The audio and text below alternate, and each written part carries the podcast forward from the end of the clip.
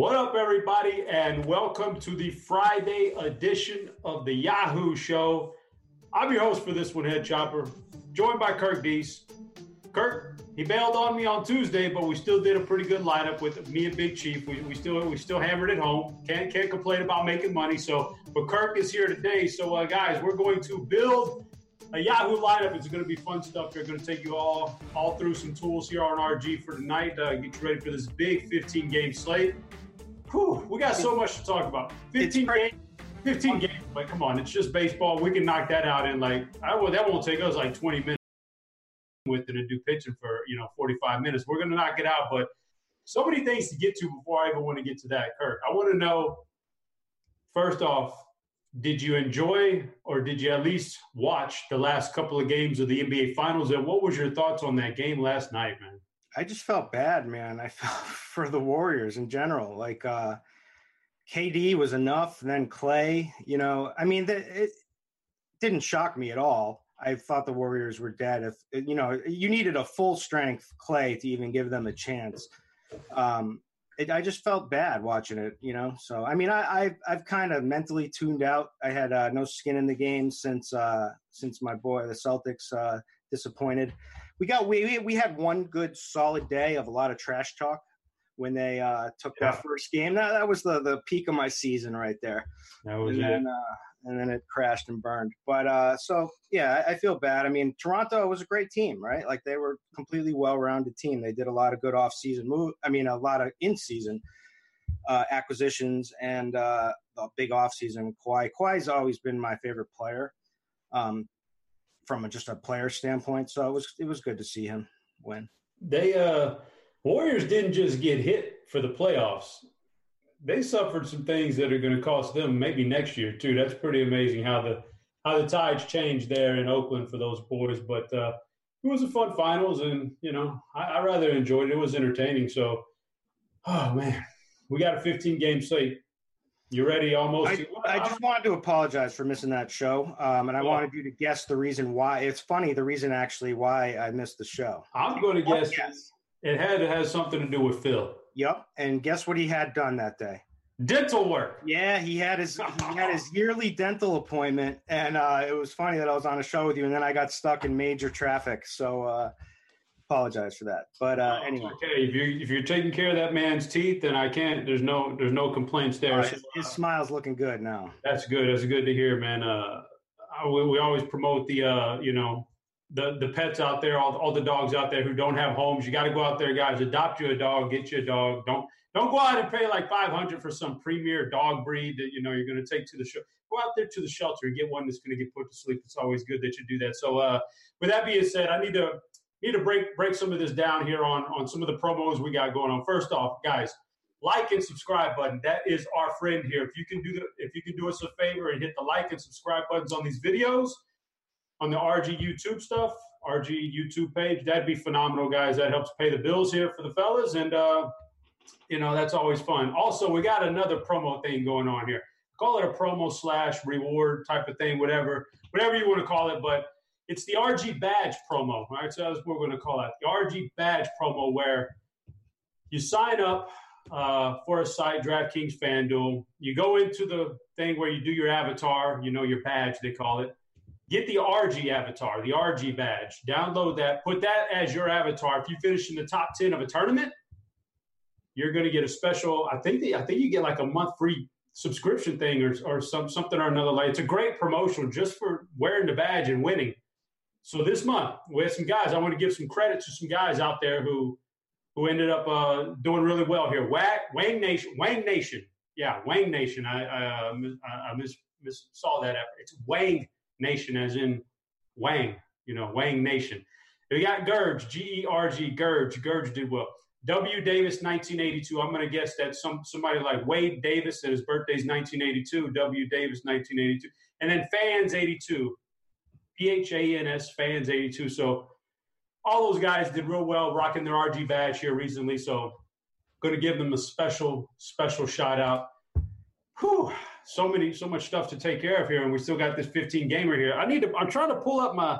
I'm trying to pull up my old history here from the other day on on the uh, on the show. I want to say we, me and Chief did pretty well, but I can't pull it up right now. We got too much going on here.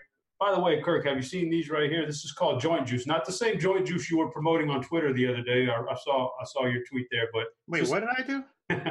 didn't you? Have, was that you? No, Maybe? wait, what? I don't even know what you're talking about. Jo- what joint juice? Joint. I think you had. Didn't you have some paraphernalia? You were. Uh, you were oh. oh, okay. Here, here we go. There was no juice. No, but this is this is the juice. This is not the same kind of joint juice. This is for joints for like oh, your joint juice. Okay, I thought you said yeah, you you got the you got, you got the other stuff. Um, legally. Point being here, I might add legally. Yes, I would never I would never assume you did that illegally. That'd be terrible. But we got this big 15 gamer, Kirk. We got to get into it. I'm going to lean on your knowledge here today, just like I did with Big Chief, because uh, you guys are fully into the baseball swing. I'm just now getting into it with basketball winding down. So uh, I'm going to rely on you quite a bit here. We're going to build a lineup on Yahoo. Going to be fun times. Hopefully, we make a little money and uh, figure this thing out. So I like to do it a little bit different here on my build. We're going to go through some players. Start off starting off at pitcher. Figure some things out. In fact, I got my. Hope you guys are seeing my Yahoo lineup builder page. I'm going to give you a little quick peek here behind the curtain. I'm pulling up the bat and his projections because that's what I like to go off my baseline here, a little bad action. So we pull that up for you. Then we're going to pull up the pictures and start talking about that while we build the lineup. Guys, get those questions in. There's a chance I have a, uh, an opportunity to get to them at the end. If not, then so be it. But also the Discord chat, guys. If you want to drop questions in the Discord chat, I'll be checking in on that you know, from once once in a while, and uh, hopefully, I want to incorporate the Discord chat a little bit more into the into the show because I think that's the future. I think Discord chat is the future of the whole operations here. So we got that. Pitchers, Kurt, are you ready? I'm ready, man. All right, let's start off. Let's just let's just sort by salary here on Yahoo. We'll sort by salary and start off at the top you don't have to drop your, your best guys on me yet. I just want your assessment of these elite arms that we're going to go Scherzer at the top, Cole is at the top. I would even throw Giolito into the elite arm range, Rich Hill, Blake Snell. All these guys are elite and they're priced as though they are. So give me your thoughts on this top range here. Yeah, so with all the hitting that we've had this season, this still feels like a pitching slate, right? Like, so, I mean, we've got 15 games, we've got tons of studs, we've got tons of strikeouts. It's all about strikeouts we you're gonna pitching is the most important thing on Yahoo. Um, you know, we instill that every time we build lineups. So you're gonna want to feel comfortable with the two guys you you you have. So I usually kind of like try to load in my two favorite pitchers and then just kind of see if I can still make lineups with with bats that are have upside. And if not, then I retool and try to you know try to go down to where I have to go. Um, but at the top, I mean, Scherzer is a is a great play for sure. Um, I pr- I probably lean towards Gerrit Cole here. I mean, if you can make a lineup with Scherzer, Cole, then by all means do it. I think that's going to be a little tough tonight. Um, and so then we have some guys that are a little lower. So I think it's definitely going to be one of those two in your lineup that you're going to need, and then another guy that gives you a bunch of strikeout upside as well. All right. Well, start talking to me then. Give me a uh, give me some guy. Okay, let me. I'm gonna throw a name out there for you because I think this guy is going to be rather popular especially on maybe not so much on Yahoo, but uh, on the other sites where he's priced really down, well below the other guys. Uh, Eduardo Rodriguez, good matchup, decent strikeout pitcher, a lot of good things going going in his direction tonight. What do you think about it? I think he's going to be chalky. Do you think he's going to be chalky? And what do you think about it, Eduardo? Yeah, but I'm not too worried about that. I mean, there's plenty of choices around. So, um, I mean, there's going to be a lot of different ways to go. So, yeah, I, I, love him. I mean, he's on my homer squad, who's just terrible last night, and I got burned with uh, Price last night, which was awful. Um, and you knew it was coming too. Like he had just been pitching so well the last few starts that you just knew one of those David Price implosions was just going to happen. Um, anyway, so it's all about strikeouts. the, the thing about Erod is, is that he struggles with his command. He has been working on a new pitch this season, like giving him a, a legit kind of a, a better slider. And um, he gets Ks. And the thing about him, he's just never been able to stay healthy, but he's been pretty healthy. He does give up home runs. Yeah, it's a tough ballpark. This is his former team, um, the the Orioles, and he, I always look to play him against the Orioles. But uh, I mean, there's just a lot of Ks down in this lineup and so I feel pretty comfortable with him, especially with the bum that they just called up to who he's facing against. I mean, the win equity is absolutely extremely high here for him. So uh, yeah, I like him a lot. He's probably going to be my SP two, but um, you know, I'll, I'll it's Blake Snell is only five dollars more. And you and you would prefer Blake Snell in that well, matchup? I prefer the talent of Blake Snell for Okay. Sure. The the fair, is, fair is, is, matchup is a lot tougher, but if Snell's on, Snell can carry anybody. But you know, yes, the Angels just don't strike out, but they're not facing Blake Snell every day. If you give them a season full of Blake Snell, their numbers are going to look a lot a lot worse. Um, so, yeah, you're going to cap his upside a little bit because of the matchup. But if he's on, he's going to mow plenty of plenty of Angels down. So I'm not worried about that. I like him. I also like Andrew Heaney a lot. Now that's that's the matchup, right? But he's he's had he's every start so far he's shown incredible K stuff. It's only been what three starts, I believe, but um, from a swinging strike rate to a K percentage, I mean this guy's off the charts so far. Now he gets the absolute nut, uh, the best uh, strikeout matchup against the Rays in a in a great ballpark, right? Yeah, it didn't work out so well. Um, for Skaggs last night, and I actually played some Skaggs um, last night. But if I'm playing Skaggs in the same matchup, I'm better believe I'm willing to go play Andrew Heaney in the same matchup because the, the Rays strike out the most against left-handed pitching. They're just not very good um, against left-handers in general. So I think he offers as much upside, the potential for much as as much upside as a Snell or even even the top guys if things go well. A one versus one, Heaney or Erod. I mean, that's that's that's really close. I I'm probably be lying to you if I told you. I, I actually like. I don't know. I'm so torn. I, I'm gonna have one of these guys. I'm not sure which one. The more I think about it, Heaney is the has. I think I like a little bit better just because some of the command issues that we see with um, with uh, Eduardo Rodriguez, also uh, the ballpark, and like anytime I get really high on a pitcher against the Orioles, for some this this makes no sense statistically, sample size, yada yada yada, Derek Carty, but uh, I just feel like they always kill me in the end somehow. Uh, anytime I keep attacking them this season, which just doesn't make any sense. Let's go a little bit cheaper then in this range. Uh, I would I would say Zach Davies, but I got a feeling you're going to tell me for a dollar more I could have Erod or Heaney, and you're not much interested even in a good matchup, right? Yeah, not at all. I mean, there's just he just doesn't get the Ks. It's good, good on a different slate for sure. Yeah, the 15 game thing is going to change everything. All right, a guy who does have K upside and is a couple, a few dollars cheaper than that mid range, Robbie Ray.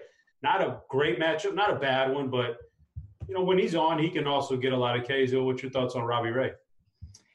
Um, yeah, I don't mind it. Uh, it's a tough matchup. They are very the the Nationals are very good towards the top of the league against uh, left-handed pitching.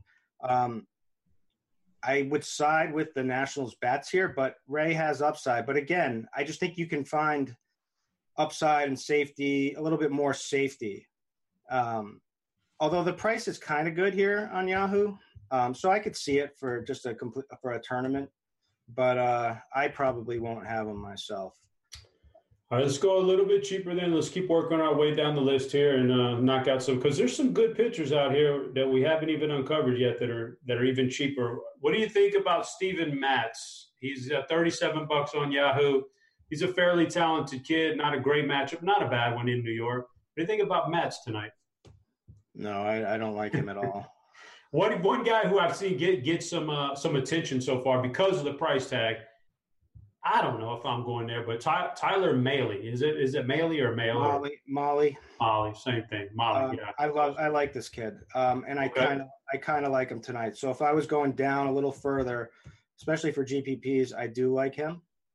Um, it's a tough ballpark, his home ballpark, but you know, um, and then there are some left-handed bats, but you know they just they're on a road trip here, the Texas. They just left Boston yesterday. Um, I'm really just not that scared of like let's let's let's I'm just let's just think of okay, so it's got the left-handed bats, which really gives them a lot of problems here. But like so Choo, I'm definitely scared of. Mazara, I'm not really scared of because he comes with a lot of strikeouts and he's just has never kind of performed up to expectation. Asdrubal, I'm kind of scared of, and then Odor is just washed. That dude is terrible, right? I mean, he, he, strikes out a lot. He, he strikes out pretty good. I mean, he's awful. Um, so, and then Ronald Guzman is uh, definitely a not not a great hitter. So I'm not really too. Yes, they have in theory they have a lot of lefty bats and they do have power and they could get to him, but I could also see the other side here where where Molly throws a pretty darn good start here and pays off his $34 price tag with ease and helps you get in on a lot of the bets. Yeah, I mean Odor may not end up being the the major league baseball player we thought he could have been a couple years ago. He showed some flash and real upside, but he will always have that one punch against Bautista. He's got a hell of a right hook, right? Was it a left or a right? We can never take that. It was a right, and we yeah. can't take that away from him. And hey, you never know. He may he may retire and get into the MMA game. You know, you just because he's probably well, I would say that's a featherweight right there at the most. He's about five foot four, right? So he could cut the weight and get down there, but he's got that going for him. So this, uh, I like it, man. There's a lot of good options there. Just, I want you just to hit on the under thirty dollar range now on Yahoo. If you've got that pulled up, guys under thirty, is there anybody you can turn to? That I mean, let's say you're building a lineup. All right, I'm going to stack the most expensive guys, so I need really cheap pitchers. Anybody under thirty dollars that we can look at on Yahoo? Well, there is only one. You're not playing Jeff Hoffman. Um, okay who's horrendous. You're not playing Ryan Carpenter, who's horrendous. Um, you're not playing the opener Chavez. Um, you're not playing Quantrill and Coors. So there leaves you with one. And this is the, the bat loves this guy always. Yes, give it to me. Drew Pomeranz always loves Pom. The uh, bat is in love Car- with Drew Carty. Loves him some Pomeranz. It's a computer. It's the bat, man. It's not Carty himself. It's the bat. The bat loves him. Yep. But um, I agree. Okay, so that's one we can get to. What's what's your positives and what's your negatives on Pomeranz, though? I mean, the twenty five is twenty five dollars is definitely a positive. Well, he the, that's a positive. He flashed strikeout upside uh, against the Dodgers in his last start. It's few and far between. Um, you'd have to go all the way back to Toronto to see another decent start here. Um, he's got a you know really tough matchup, but he gets his you know great home park. Um, and there are strikeouts to be had in this matchup with the Brewers. So if he's on and things are going right, then yeah, he could certainly pay off. But you know what you're playing with. You're playing with extreme fire. So you're just you're expecting to lose if you play him, but it could could uh could throw you up. Uh, you could you could take down some GPPs if things go right. All right, so we've come to that time when I need to put in a couple of pictures on Yahoo because we've we've shot through all of them and we've covered about everybody who's. Or is there anybody else that we didn't talk about that you would yeah, throw out? There you go. There's one guy, Nick Pivetta. Okay. Um, the guy's always had what looks appeared to be good stuff, especially on the K side. He's just been terrible for like ever, and flashed a couple games here and there, and just I've I've played this guy way too much throughout DFS. Um, but he was sent down, demoted to the minors, worked on some things, got the call back up, and has rattled, rattled off three really impressive starts, um, including a 33 points against the Dodgers, which is by all by all means a tough matchup.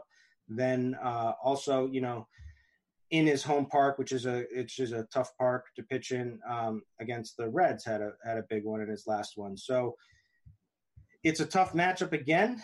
Um, against the Braves, who certainly have some batters like uh, Freddie Freeman that you know project pretty well against him, um, and you know uh, some lefties, and uh, it's a tough park. Uh, it's 80 degrees, so it's going to be some good hitting weather um, there. But you know he's $32 and has strikeout upside, so you can play him. All right, so after everything you've given us, I'm going to make some decisions here, some executive decisions. All right. So I like to go cheap pitching because that's my thing in tournaments. This is a tournament lineup. I'm going for the big 15K tournament on Yahoo, two, two grand to first place.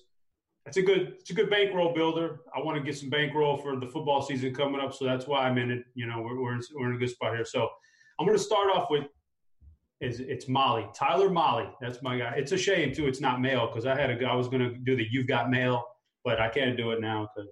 No, you're you're popping Molly Is what. You oh, all right. I'm doing 34 bucks. Now the second one is really up for grabs for me. That could be an expensive guy. That could be a really cheap guy. I think I'm going to let my hitters dictate who I want as the number two pitcher. I want to see what's what else is out there. So the first thing I'm going to do with my lineup as far as hitting is concerned, so I'm going to try to find me a little four man stack, a 15 game slate. I, I think you kind of need to hit on a stack. So I'm going to look for four guys, see if I can find, or you know, if things if things break right, maybe we go with a three man stack and then a couple two man stacks, something like that. But I want to go through some stats now. I want to talk. I want you to talk to me about some teams in good spots with some high totals, or some guys that may be lost in the mix. Let's start off on the. Uh, I'm at the Roto Grinders uh, odds page. This is what I like to do. I like to sort through the projected runs just to kind of get a glimpse. Usually up top here, you get these sixes and six and a halves for team totals, and that's going to be your more popular teams for the most part. So uh, let's see. Talk to me about some of these more uh, the higher totals here. Colorado at home against Quantrill. What do you think about them? On the flip side, San Diego in a good hitters park here against Jeff Hoffman may feature a couple of the chalkiest batters of the night, uh, especially Manny Machado. So give me your thoughts on this Coors Field game. Yeah, what's not to like? It's starting to get a little hotter, some decent humidity, um, and uh, it's Coors Field. And uh, Hoffman is horrendous. Okay.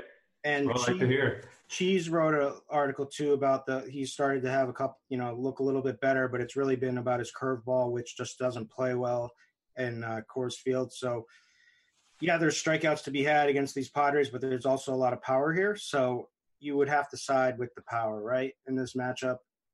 So I definitely, I mean, both sides of this game look great.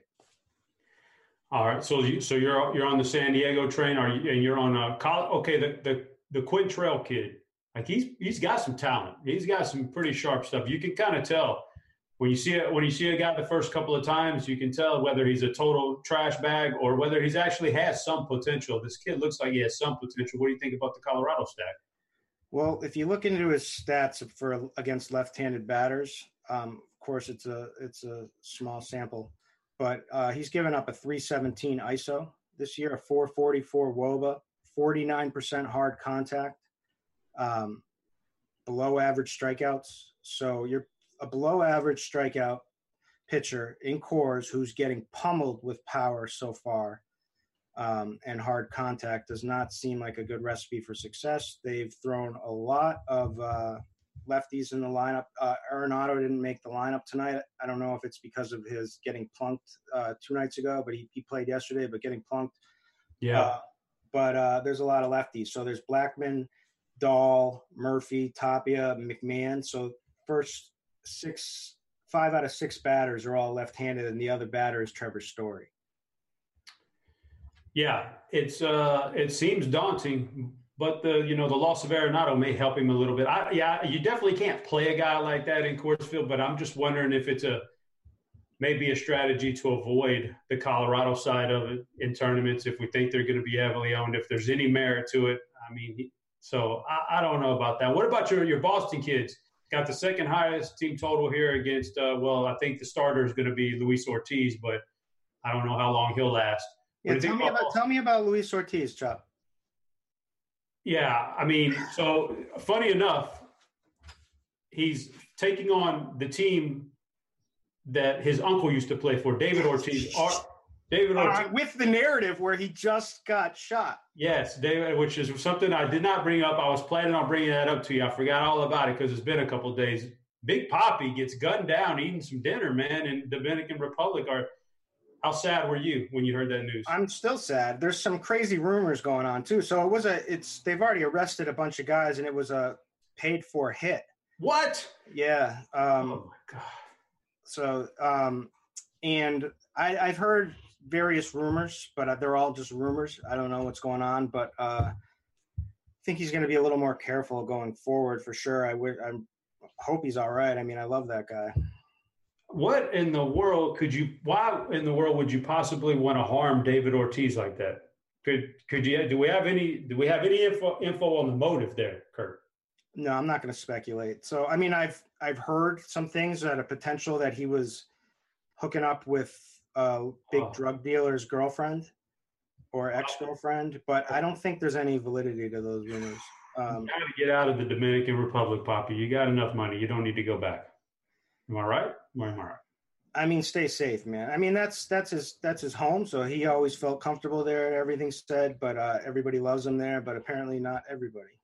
So, I mean, I, I wouldn't be messing around with like the club scene at his Yeah. at his his age and whatnot. But At his age, his age is a whole different topic to be messing around at the clubs. But just messing around at clubs in the Dominican, probably not the safest place in the world. So yeah, I don't know, man. And then uh, anyway, so we got his we got his nephew on the mound tonight for Baltimore, Luis Ortiz. I want to I, I can't tell you a whole lot about his breaking stuff or how fast his fastball gets up to, but I want that's that's that's that's what you're here for. You got all the good stuff.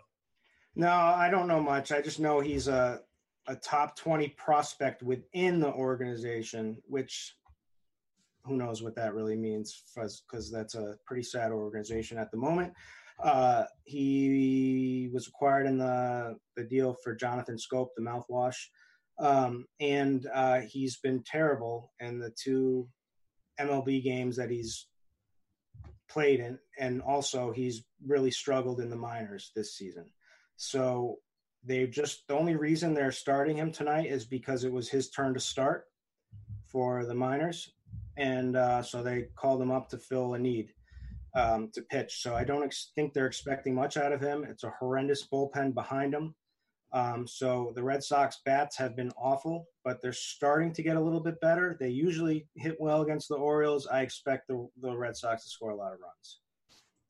Okay, we got those guys on our radars. Let's let's drift down. Anybody uh, after that top four that we've already talked? I mean, Minnesota puts up runs every single day. They're pretty amazing at it.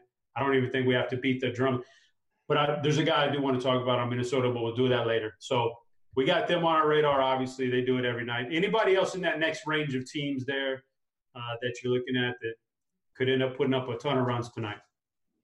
Um, well, let's see here. Well, Put yeah. spot. My bad. My bad. Who's the who's the worst? So I think there's a lot of good spots. Um, Yeah. 15 games, that'll do it to you.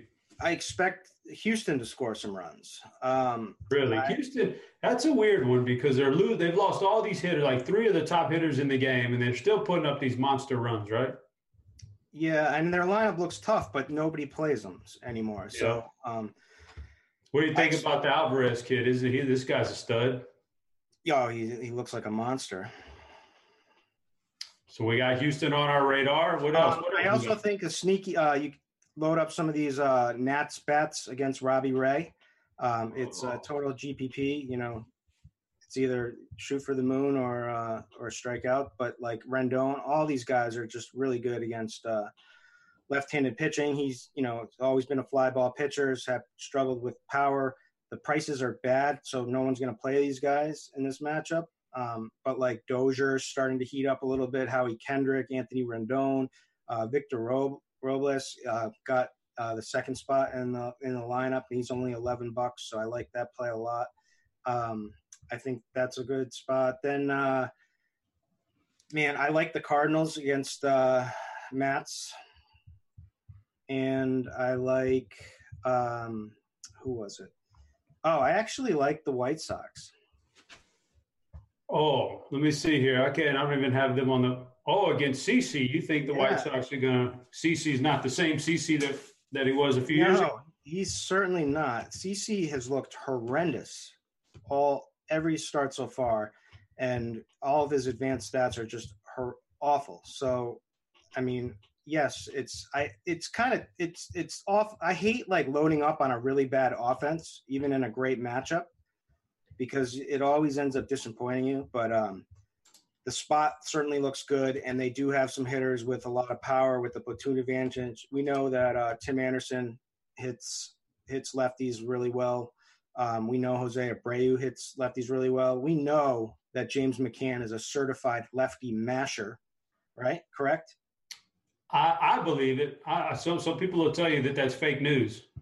Um, then they got Eloy Jimenez, um, who's just a beast from the power standpoint. He has not hit uh, left-handed pitching so far this season, but it's, it's that doesn't concern me whatsoever. This dude's a beast power hitter, and he's going to be, and he's going to get better and better consistently. Um, Wellington Castillo makes for a decent cheap catcher play that no one's going to play from a GPP standpoint because McCann will get played because they're the exact same price. One's hitting fourth, one's hitting sixth. McCann has hit much better and is in the cleanup spot, but um, so that's going to leave, you know, Castillo completely unowned, and he could certainly hit a bomb.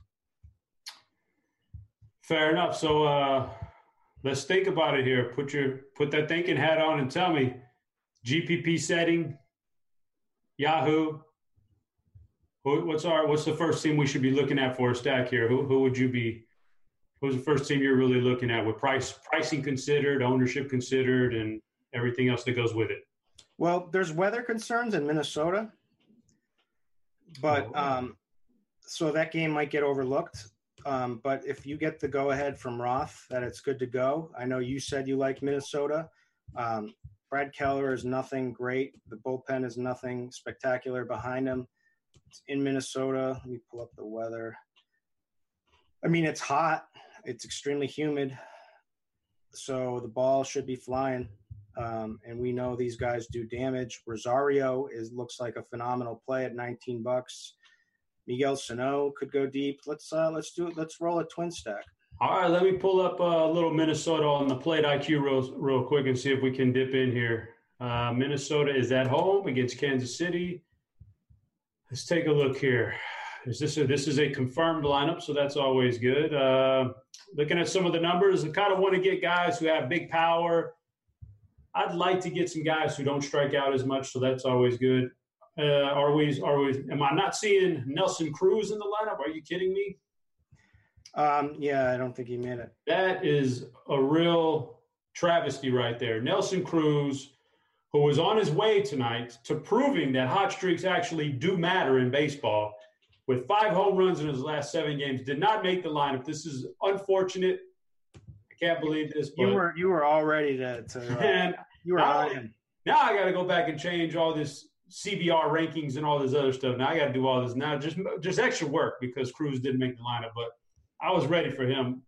All right, we got we got we got to do something else then. So Max Kepler, God looks like he had, he's packing a little power. He's actually been pretty hot lately too. So I think I want to start off. Would you have any objections to starting off with Kepler in my stack? Not at all. Let me plug in some Max Kepler there. Now, mind you, I can always go with a really cheap pitcher too later on because uh, so I want to get some big bats in here. Uh, okay, here's a, here's a question for you. Typically, we don't. Um, do you, typically do you put your catcher in your stack, or do you want to just go down and punt catcher somewhere else and and just put your four best hitters in there? Because usually I don't really look for a catcher in a stack, but boy, Garver in the number three spot you know, just as lethal as anybody in this lineup. And I can I can lock up my catcher position with a great hitter here tonight.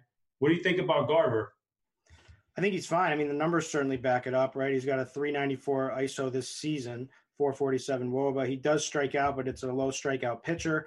Um, you, the righties definitely get to Keller more so far, at least this season. Um, so uh, yeah, I uh, I, I, think Garver. I mean, he's batting third, right? I think Gar, Garver and Rosario. I mean, that whole one through. Rosario is your Rosario would be your number one guy probably out of everybody. Yeah, definitely. Yeah, Cruz Cruz being out takes me out of a spot anyway, so I think Rosario fits the bill there. Let's see if we can find another one. Well, you know what? Let's leave it at three for now, and then we'll go through position by position because I may want to. I like you know I don't want to lock myself into a fourth guy and then have to change him later if I if there's somebody else that I really like. So let's make this the anti-Cruz stack, right? Even though Cruz is going to go crazy. Um, let's go to the Red Sox. You want to go to a Red Sox team. You With, want to go. You want to double stack it now. Let's double, let, double stack it. Double stack it. Whew, you're getting Which, spunky. You're getting spunky now, man. I don't know if I can pull that one off. A double stack. Let's uh let's let's take a look and see what this this lineup looks like here tonight. But you know what? Let's let's go position by position real quick and see what we can run down. Then we'll, we'll we'll circle back around to the team totals. How about that? I want to I want to uh, see it. There's some guys I want to make sure we talk about. Let me take a look at the Carty's projections. Let's sort it out. There's just real quick. Give me a. We, we've already got Garver locked in, but for the rest of the guys, is any cheap guys out there at catcher? Any other catchers tonight that look really good? Um, yeah, let me pull it up here. I just yeah. refreshed uh, the join.me and now everything's slow. Um, That's what happens, man. You gotta get you some good wired internet. all right. So, okay. At the catcher position, I'm always looking for the best value that you can. Usually, there is some that you can find. I mean, we're just looking for a home run here. So, like Austin Hedges and Coors at ten bucks looks pretty darn good to me. Um, also, uh, James McCann at ten bucks. So those would be the first two guys that I'm looking for. Trying to get cheaper than that. I mean, you you're looking for a seven dollar one, right? I mean, on Yahoo, sometimes you'll find that seven dollar catcher that actually is really, really solid and, and really makes your life easier. Now we're not going to do that on this lineup because I, I, really do like Garver tonight to be different. With the cheap pitching, we can go at, but yeah, seven dollar catchers are usually where people want to go. You see any any out there tonight? No, but uh, a nine dollar one. I mean, Omar Navar- Narvaez for the Seattle against Bassitt. It was a pretty good pitcher, but still, it's only nine bucks. We'll probably get a good, decent order spot. Has some pop. Like all we're looking for is a home run, right? Oh, if you got a home run out of your catcher, you just you're on easy street, man. So the, the three that I would go would be Hedges, McCann, or uh, Narvaez. Yeah, looking at that Hedges price tag on Yahoo of ten bucks, Coors Field, against Hoffman.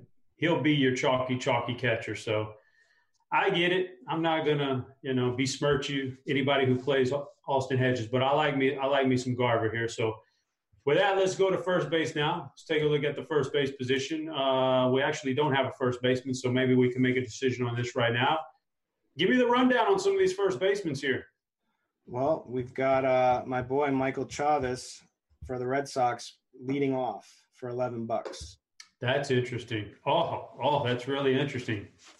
What do you think about this kid? Is, this, so, is, is he the real deal? I mean, he's a real power deal. He's hitting. He hasn't been hitting so great.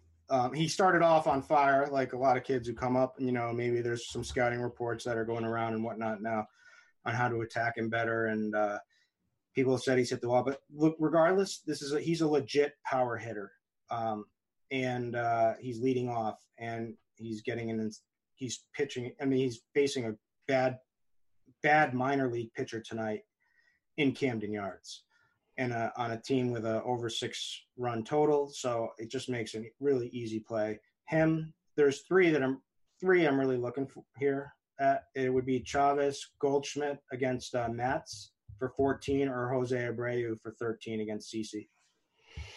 Give me uh Give me your one versus one Goldschmidt versus Chavis. Goldie's always been a guy who's crushed the left-handed pitching in his lifetime, in his career, in the majors at least. I don't know about his little league, but he's always done it. Give me your thoughts. One versus I mean, let's, one. Let's, Chavis. Go, let's let's throw Chavis in there, and then let's um, let's uh, if we need it, extra, if we have a few extra dollars, then we could pay up for Goldie. Okay, well we can do that for, for certain. So that takes us to second base now. We pull up some second basemen because uh, we don't have one yet on our team, and we need to run through it. Looks like the cream of the crop, according to Derek Carty, is is Derek Dietrich. I don't know if that's because they have the same first name. I know there may be a little bias there, but I will say Derek Dietrich, he has, kind of revitalized his career this year in Cincinnati. So you got that going for him. There's some cheap options out there. There's Coors, Coors field options in, in Ryan McMahon, 12 bucks, some other guys. Give me your thoughts on second baseman. Yeah, there's Coors options. So that's where I would look to first, whether it would be Ryan McMahon or Brendan Rodgers. I think they both made the lineup. Is that correct? Let me. Um...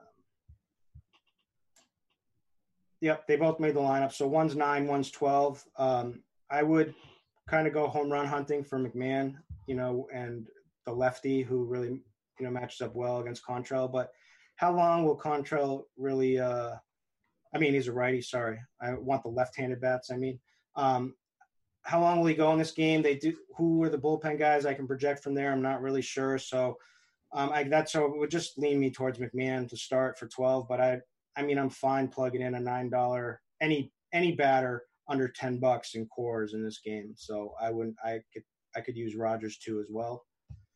Um, on the high end, I mean, I don't know how much money I'm gonna. I mean, I'll tell you, one guy I'm not playing is Odor. I was gonna say we could always throw Odor in there, man. I don't care. Projections just love this guy always. Just keep feeding people Odor. Go ahead. And uh, got some pop, but yeah, you're generally speaking. Well, one guy who's who's been rebounding lately after a rough start is Brian Dozier, sixteen dollars yep. against the left-hander. What do you think about uh? Yep.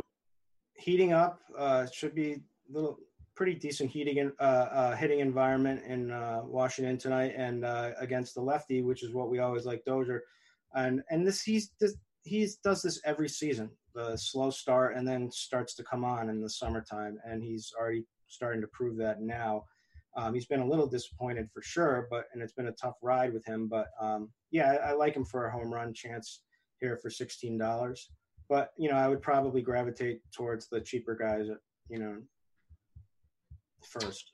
All right. So uh, I would assume that there's nobody like in the seven or eight dollar range that you have any interest in. Compare considering the fact that for like five dollars more, we can just grab a Coors Field bat, right? Any any seven or eight dollar guys that you say ah, that's that's tempting. I mean, you could play Kiki uh, Hernandez because um, he's he should get the start because of the he's their second baseman now, and they're going to have to uh, because since Seager's out, uh, Chris Taylor should be playing short, and uh, so they should need him and not not just platoon him. So is Chase Utley hurt? I don't even I don't even know where he is. um, oh. how, how did that? how did uh, Paul Millsap and the Jazz do? Oh man, they got they got bumped in the first round by my Rockets. Unbelievable. How did Millsap play? Good. Oh, he was phenomenal. I, I yeah, I think yeah, he was phenomenal. But you know, couldn't get past the Rockets. Speaking uh, of, you can, you can play uh, Starlin Castro, who's horrendous. Oh, yeah, batting cleanup. He's against Brault. He has the platoon advantage. Yeah, the, the lefty. He's always been pretty good against the left-handed pitcher, so he, he's on the radar. But I think I'm with you as far as like I think we just spend up to four dollars and get a Coors Field guy because we're not going to go with any big studs in Coors Field probably. So we might as well get some piece of it, right? Yep. So let's go. McMahon was your guy that you say has more power, right? Yep. Let's do that. While I'm typing in that name, I want to hear your thoughts here would you rather have right now at this point in their career, salaries aside, we're not worried about all that. Would you rather have Pascal or Tatum? Um, man, I mean, obviously, Siakam had a much better season, and uh, he's legit. And he, the, the the sky's the limit for him. He just really exploded. So he probably works out better in the end. But Tatum's going to be a star too, as well. So I don't know. I mean, you can't say based on this last year performance. I can't say I'd rather have Tatum based on this last year performance. You want Kyrie back? I do personally, but I'm in the minority. Uh, it's going to be interesting off season. Would you be opposed to uh, taking on the salary of Chris Paul? I don't want Chris Paul. Just thought I'd throw it out there in case Morey was listening. Maybe we have some open leads here. We need to get to third base here. We need to get, what do we got here? About we got about 15, 16 minutes left here. Third baseman, yo, Yahoo does not put Manny Machado at shortstop. I, I would have liked that, but he, he's third base eligible over here. He's my top guy on the day. I think he might be my top hitter on the day, period. Give me your thoughts on Machado at only $15 on Yahoo and some other third basemen that are serviceable. Yeah, Machado's a top play for sure. Um, if you can fit him in, just do it. He just he's going to be extremely chalked tonight because of the uh, double dong last night. You know, he's been someone that I've been playing religiously anyway. Um, I just believe in his hitting talent overall, and he's struggled, but whatever. He's so cheap. There's just so much upside there for 15 bucks in Coors against a terrible pitcher. This is like the easiest play ever. So you just play him, um, especially for cash games. Um, the other guy who's extremely cheap or cheap again as is against a really bad pitcher is uh, Jose Ramirez. Right. Another guy who struggled, but his batting profile is not that alarming. Um, so he's another guy that I continue playing, even though it doesn't work out so well recently, at least. So this season, but I think it will. Um, and this is a great spot for him to do some damage. So he's 12 bucks. So you can do that. I think um, Josh Donaldson is a threat to go go yard, even though Pivetta has pitched well in the last few games. He still has really mightily struggled with the home run ball throughout his career. Um, he's one you could look at. You could look at Matt Chapman, who's just too cheap for with the platoon advantage against a soft throwing Gonzalez um, for 13 bucks. Um, those are kind of the guys. That's that's kind of my pool at the moment. Jose Ramirez is the reason why I was a little upset at Machado just being third base eligible. I really wanted to play Ramirez, but I, I can't do it when Machado's only three dollars more, and I really like I really like Machado tonight. Didn't he? He went for two home runs yesterday. He may, that may be the beginning of one of those hot streaks. We never know. If if he comes out tonight, Machado comes out tonight, crushes, hits extra base, extra bases, maybe a home run. I will certainly let the uh, hot streak truthers know that Machado it's is hot. it's official. It's official, you know. And but if he bails, then I'm just going to say that one game, the game before, didn't really matter. So so I've covered my bases here. We're good to go. So I'm going to plug in Machado. Right? Do you have any? Do you have any uh, issues with Machado? None whatsoever. All right, good. Let's let's let's figure out shortstop now. We got two premier hitter, premier hitters at third. Let's see if it takes away from the shortstop position here. Actually, I remember looking at this spot earlier today and saying, "Wow, there's a lot of te- top heavy guys here." I don't know if I can find any value at shortstop though. Give me your thoughts on this incredibly top heavy position. Um, let me see here. Well, Trevor Story is always a phenomenal play in Coors. It's twenty four dollars. Price is up there. Um, Alex Bregman is only twenty one dollars. Going to get lost in the shuffle. And, he's the opposite of hot streak. He's he's he's kind of a cold streak right now. Yeah, but uh, this is a pretty good matchup for him. So um, I could see going there on the high end. There's two guys on the low end, well, that are just too cheap in my opinion. Um, one is Paul DeJong um, against uh, Matz, who's never had a problem handling him in the past. Um, grades out really strong against uh, against uh, Matz with like a ridiculous exit velocity and X Woba and whatnot on X slugging. Um, so I really like him. I, I don't think Matz is very good. Um, and Tim Anderson is 11 too cheap for the matchup against uh, CC, and he's batting uh, number two. So uh, those are the those, those are the two guys that I'm kind of narrowing it down to right now, unless I can get up the story. Whew. All right. So there's a lot of decisions to make right here. I'm looking at the Yahoo team. We've got we've got three guys from Minnesota right now. We may add a fourth. Uh, we've got one one Boston guy. We may add more. I'm okay with just a one a one stack and then maybe a two two guys from Boston. I don't know, but shortstop is interesting because it features one of the better hitters from our Minnesota stack. We could plug that guy in there. I believe that's Polanco, or we can go with another guy if you think there's somebody else. I mean, they're all kind of in the same range unless we go with DeJong. How how confident are you in DeJong, or would you rather have like a twice the salary and take a guy like Polanco or something? I I'm very confident in um, DeJong and Anderson. So one of those eleven dollars, I think, is the optimal play. And then if we have more money, we could change it and try to get up to Story or Polanco. But right. and uh, another thing is, is I don't need to stack on Yahoo. Like it's just well, talk to me about that. What about maybe I'm doing this all wrong? It's the way I play. It's super easy. Strikeouts from my pitchers and home runs from my batter. I just want to look down at my lineup and see a home run, home run, up, see it in my head that this is a potential home run spot for every single batter and you know, and then just sit back and pray. Very good. Look at that. He's dropping that. This is the reason why you got like a seven figure balance on Yahoo. It's the reason because you got all the strategy worked out, and and, and the rest of us are just playing. Know, doesn't that blow? That's this strategy is mind blowing, right? Like strikeouts from your pitchers and home and runs. Have a home run at every position. If I could, I mean, Boom. I didn't think of it. It, it. eluded me up until now, but now that you say it, it's yeah. Let's go with DeJong because I do I do like that. You, you're telling me eleven bucks is and he's he's that good. Yeah, we'll see how it plays out. I want to I want to take the savings because I may need I may need it for my. uh Yeah, let's see what we got pitcher. for pitcher right here. Well, we got throw Heaney, throw Heaney in.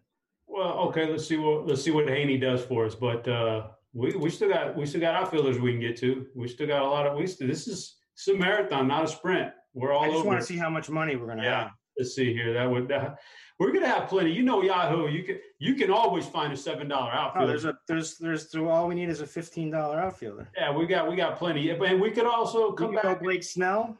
We could go whatever we could do. There's so many options right now. So let's let's think about outfield then. Let's let's look and see if there's anybody that absolutely jumps out to us in outfield, and then we can I could work my. Or wait, did we have one outfielder in or two?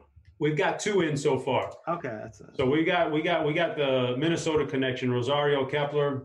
It, it that could be changed if another outfielder jumps off to us. So talk to me, man. What do we got going on here? We're, I'm seeing the bat has a lot of uh, love for JD Martinez tonight as well. It probably should. Uh, and then, of course, you got your Colorado Coors Field is going to trickle down the rest. Four out of the next five bats are Colorado centric. So talk to me about outfielders here. Yeah, so I mean, it's no secret that like guys like JD are in a good spot. Benintendi in a good spot, right? Um, let's see here. Um, a guy who's too cheap, Chris uh, Crush Davis. What? I think he's fifteen bucks. Oh, oh, it's it's Chris with a K. Yeah. I was gonna say. Um, um, Eloy Jimenez is fifteen bucks. I mean, I just look, just try to pick a home run spot here. Well, you know, I'll pick a home run if it was that easy. Believe me, I, I, I'd probably be a little, little bit more well off on Yahoo. But I mean, we could fee, and there's so many ways we could go here. We could go the 15 route, or I could change it up. We could change it up. Talk to me. What, so, do you have any interest in David Dahl, Charlie Blackmon? Oh, definitely, David Dahl. Absolutely, Dahl's a phenomenal play. Blackmon, phenomenal play. What about Blackmon's 27 bucks? what about what about Franmil Reyes? I- I'm finding him to be like one of the uh, odds-on favorites to get a home run tonight, based Yeah. on everything. What do you think about Reyes? Love him. man, what do we do here then? What I really like Reyes. I really want to put Reyes in this lineup. I'm going to have to do some adjusting here. How about I'm going to ditch Kepler because you know 23 bucks for Kepler. You're telling me get home runs. I- I'm looking yeah, you at. could ditch Kepler or you could ditch Garver. Oh man. Well, we want home runs, and from a catcher, Garver's gonna he's gonna give us a little bit of pop, right? Yeah. Maybe, maybe not. So I want to keep him in. I'll ditch Kepler though because when we're talking about just purely home runs, Reyes has definitely got a better shot. I think of uh, grabbing a home run than But, you know, if we ditch Garver, what you got for catcher then. uh, it would have to be a Narvaez. We're going to be a buck short. Ah. Um, I was going to say we could throw like Narvaez in. That's still a home run potential. And then uh, we could probably get up to Blackmon, but we're going to be a buck short, I think. Oh, I what you know it's it's as if they you could put uh, Baby Doll in, David Baby Doll. we could we could go doll. Let's take a look here. What do we got here? If I was if we wanted to stick in the seventeen dollar range right here and keep the rest of this stuff, let's take a look. Is there Wil Myers is on the table? Is Wil Myers? Does he suck now? Does he suck terribly bad? I think he does. Um, Yeah. He's starting to come out a little better, but he certainly puts up. He's put up some good games against really bad pitchers, and uh, Hoffman qualifies. And uh, Another so I- this, another I mean, guy. so this this is a spot I would risk playing Wil Myers. okay, but another guy at seventeen who this may catch your eye here. Little Andrew Benintendi against Yeah. uh, Ortiz's uh, nephew, Love right? him. Love him. Think Benintendi's got some upside tonight. Definitely. So many, so many options here. Well, well whew, all right. So now it comes down to a two v two. Do I want to keep Garver and play Garver and Benintendi, or do I want to go cheaper catcher and better outfielder? So many options. What's our final diagnosis here? Or we can go cheap at catcher, go cheaper at outfield, and go play a stud, an absolute stud at pitcher instead of Heaney. I don't know. You tell me. What What are we thinking here? Me personally, I would do that. I would play an absolute stud at pitcher, Ooh. and I would play Chris Davis with a K. That's a tough one. for 13. I'm going to do an executive override here. I, I, I don't, I don't want to play the stud pitcher because, oh, ah, man, it's so tempting, so tempting. What, as far as pitchers are concerned, how how likely is Heaney to hang in there with a guy like Gerrit Cole tonight? I mean, what's the likelihood that the separation between those guys is only a few fantasy points on Yahoo? I think it's pretty it's pretty good. All right. I think Benintendi's in a good spot. He gives us uh, a couple of Boston bats in there. Uh, we got a couple Minnesota bats, a couple San Diego bats. I mean, I think it Now, looks now if you went down to James McCann at catcher, okay. then you could put Erod instead of Pop and Molly. Whew. That's now that one's tempting because that that's a lot of strikeout. Then, then, so then then then look at your overall lineup, right? Do it. Just show the people. What, what are we going to show it? Uh, the uh, Erod version. Yeah, put put. Okay, let's take a look here. Let me find Erod, who is how much is he? Oh, 42. Yep. So we got to ditch Garver and go with McCann. Yeah.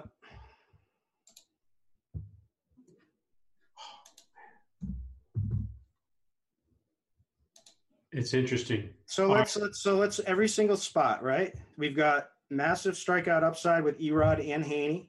Okay. Boom, check, checks the boxes. We've got uh, lefty masher against uh, horrendous so far this season, CC Sabathia. In, in a home run park. Yeah. Um, so the boom, home run. Chavis against uh, Ortiz's nephew. Home run park. Uh, McMahon home in run Coors in a cake matchup. Machado in Coors in a cake matchup. DeJong, who's definitely has home run upside against Matz. Benintendi, Benintendi in a cake matchup. Rosario, who has is the probably the most likely Twins bat to go to hit a home run, right? I agree. And then Franmil and Coors. Franmil is definitely an absolute stud. 19 home runs on the year, been phenomenal. I mean, I think it looks good. I might have to click the submit button on that. I don't even know if I need to do any tinkering on that, right? No, that's uh, that's uh, I, approve, I approve of that one for sure. Yeah, I think that's the one I'm probably going to roll with, guys. If you want to get in Yahoo's uh, big $15 tournament, 2K up top, don't play this lineup because I'm playing it. You're just going to split with me in, in case we hit the nuts here. We're just going to split it, and I don't want to split it. So change it up by a player or two. But uh, we've got a couple of minutes left here. Let's go over some weather. Let's take a look at Roth's weather page here. Just give the, the, people a quick glimpse here. It looks like we're on, on green. I was I was a little worried about some of those rain clouds on the Yahoo page in the Colorado game, but it looks like Roth has this as uh, a totally green slash green yellow. Rain should clear out by game time, so we're good there. I trust the man. We got an orange yellow in Kansas City, Minnesota. You already said earlier you think it plays and you think that drives down the ownership on the Minnesota. I could definitely see you're, but you're more likely to stack. Are you more likely to stack on another site rather than Yahoo, or is the no stacking thing just your general approach to MLB? Um, that's actually my general. It it's, depends on contest size and scoring. So, like on FanDuel, I would never not stack because the scoring is just so inducive to stacking. So on DraftKings, it used to be I used to be all about the stack, but in the smaller contests, like maybe up to like hundred man entries, I, I'm finding it less and less necessary because really it's all about home run and strikeouts. So a lot of these batters are striking out, and then you know, so it's just all about just hitting, hitting like a uh, hitting, getting a home run from one of your batters can make up a lot of ground, right? Against having like the one of like a third guy in your stack who maybe gets five, seven points because he he sing, gets on base, gets driven in, singles, whatever like that. Like so, I'm just I just want the upside of the home runs, and uh, they're so prevalent this season that that's the way that I've been playing. I've kind of I used to be all about the stack, and now this season I'm kind of gravitating against that. But and you're cleaning house. I see all the screenshots. You're on it, man. So uh, it must be working. But I agree with you. It's all about the size of the contest. If you're going to get in like that ten dollar game where there's a 50k up top and it's a super top heavy, 33% to first place payout, you kind of probably need to maximize everything you can and, and stack the heck out of it. But if you're in these uh, nice, you know, lower contests like like the Yahoo contest or some of those bigger buy-ins on DraftKings or FanDuel, you don't have to stack necessarily. I think you're I think you're on it right there. So guys with that, I think our time is up here today. I appreciate all you guys tuning in as always. Uh, get in that Discord chat. We're going to make the Discord chat more of a thing in the in the coming weeks, in the coming months. So that's the timer. That means it's time to get off the air. That's the producer, Devin. He's on me. So, guys, good luck in all those GPPs. I appreciate Kirk Dees hanging out with me today after he ditched me on Tuesday. Until next time, guys, good luck, and we're out of here.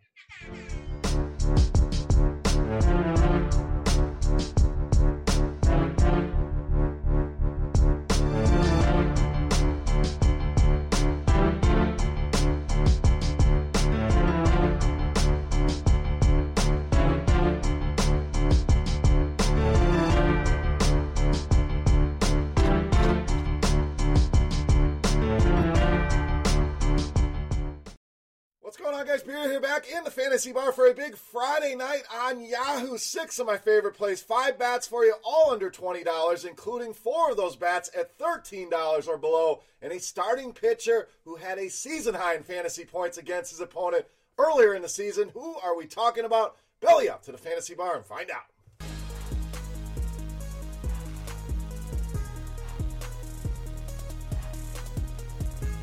Welcome in, guys. Friday edition Beers Daily Fantasy Six Pack back here once again in the Fantasy Bar. Of course, the bar going to be open on a big Friday night, and tonight we'll focus on Yahoo pricing. But as always, these are plays you can utilize all across the industry, whether you're playing on Yahoo, FanDuel, DraftKings, wherever it is you're playing. These are guys I like regardless. We're going to focus on that Yahoo pricing. Couple notes here before we get started. Coors Field on the slate, as you know, too easy. You don't need the beer man to tell you to play Coors Field, get some exposure there. Weather looks pretty good for tonight, so let's jump in. A lot of guys under $20 I'm liking tonight. Let's start in the outfield with our highest price bat of the day, Shin-Soo Choo, just $18.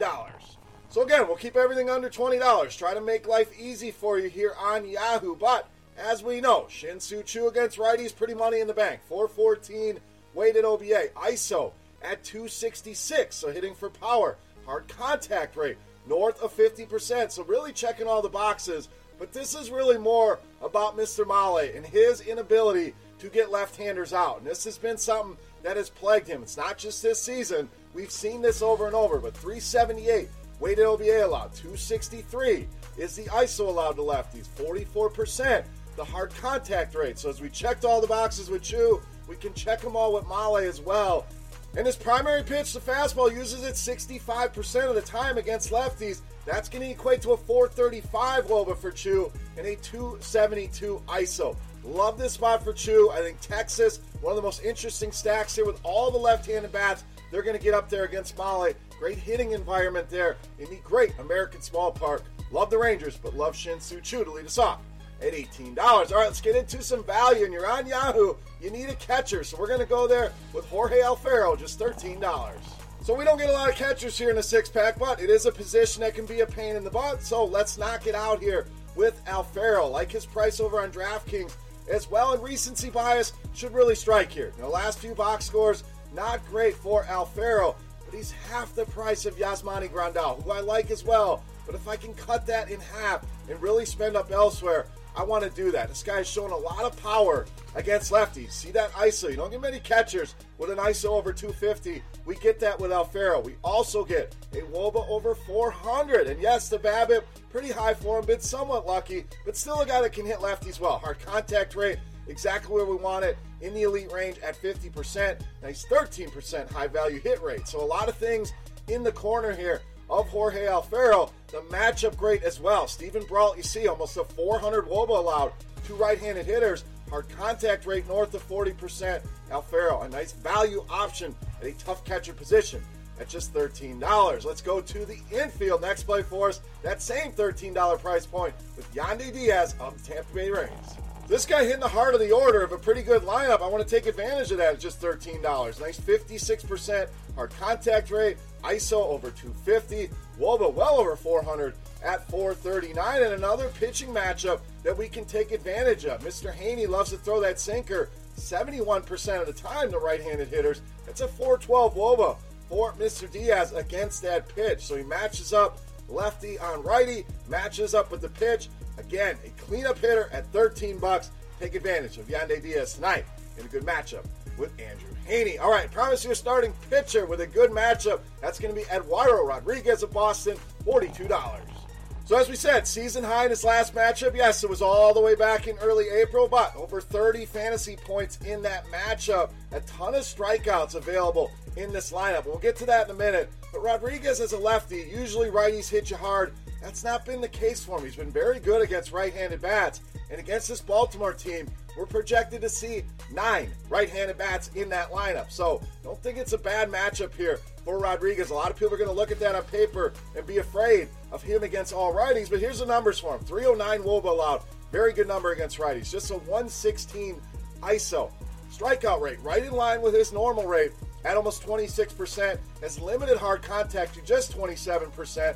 And the Orioles, again, strike out a lot. Seventh highest strikeout rate in the league against left-handed pitching. In the WOBA department, 22nd. An interesting stat here. Doesn't really make this the play and the reason why we're playing Rodriguez, but does have a 39% strikeout rate against current Orioles bats. Why do I say that's not important today? It's a nice stat. Chris Davis is a lot of those strikeouts, 14 in fact. But Mancini, another guy that he struck out eight times over the course of his career. So the point is, it's a mid range pitcher that gives you the upside that some of these elite guys bring to the table at just $42. Take advantage here on Yahoo. All right, back to the bats. Pick number five in the infield, shortstop Paul DeJong, $11. To me, it's one of the best values out there, and it's across the industry. You're really buying low right now on him, but $11 on Yahoo really stood out. When I'm getting a guy with almost a 300 ISO against left-handed pitching, a Woba at 450 for $11, you definitely want to get in the mix here on DeJong. We also get a good pitching matchup as far as pitch type. Uses the sinker a lot, does Steven Matz 55% of the time against righties. Woba over 400, ISO over 250. So again, check that box. And Matz has already given up 10 home runs to right-handed hitters. We're only in the middle of June. So on pace to give up about 25, 30 home runs to righties this season. DeJong, way too cheap at $11. All right, it's time to take a look at my favorite play. But before we do that, guys, who's your favorite play? Let's get in the comment section. Let's talk beasts of the night. Let's get some bold comments, some bold calls, home run calls, whatever you guys want to talk about. Let's talk it up in that comment section. And if you're on YouTube, not only your comments, but guys, I would really appreciate just clicking that thumbs up button. Really helps us out. Tells me you're having a good time here in the fantasy bar, and I really appreciate it. Now, let's take a look at my favorite play. You know Mass, the Beast of the Night.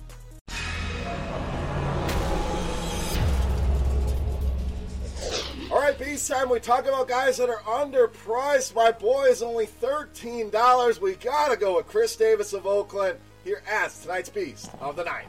Now, this one really floored me. I know he was struggling for a while, but the price has not caught up to the recent performance. We're talking about three multi hit games over the last four. We're talking about two home runs in those four games, and we're talking about big time numbers against lefties. We usually spotlight him righty on righty because he's one of the best in the league. But this season's been very good against lefty. Top 10 in the league in ISO. You see that big number at 368. The Woba sitting at 433 for Khris Davis. And I like this matchup with Gonzalez. Gives up a lot of fly balls, a lot of hard contact. 44% fly ball, 34% hard contact rate. Exactly what we want. Khris Davis, too cheap across the industry.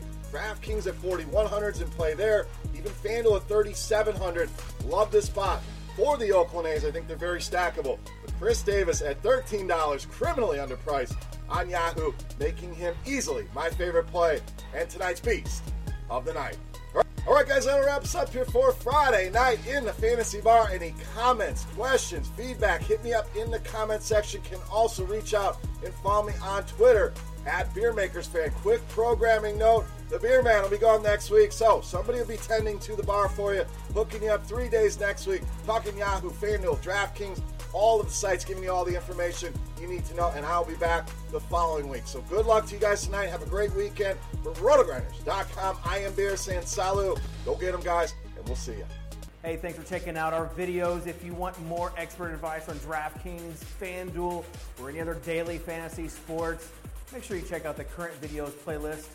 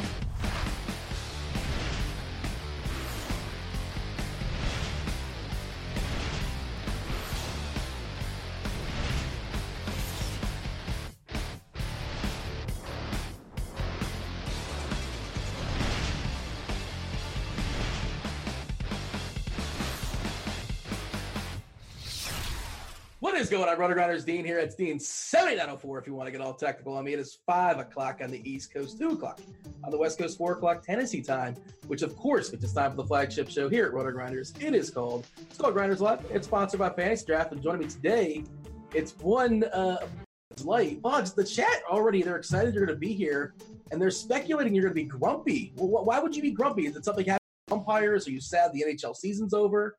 You're not grumpy, are you? Are you? I don't think so. All of the above, but I was actually in a good mood uh, until I found out Joe West is uh, umpiring Gerrit Cole tonight. So that oh boy, things here. But yeah, other than that, uh, I'm actually in a pretty good mood for for a busy Friday.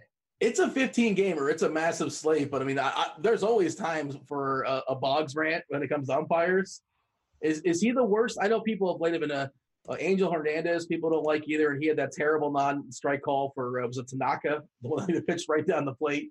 It was kind of a disaster. I'm sure you saw that gif. Uh, it, it, on the uh, the Mount Rushmore of the, your your most disliked umpires is Joe West. Does he crack it?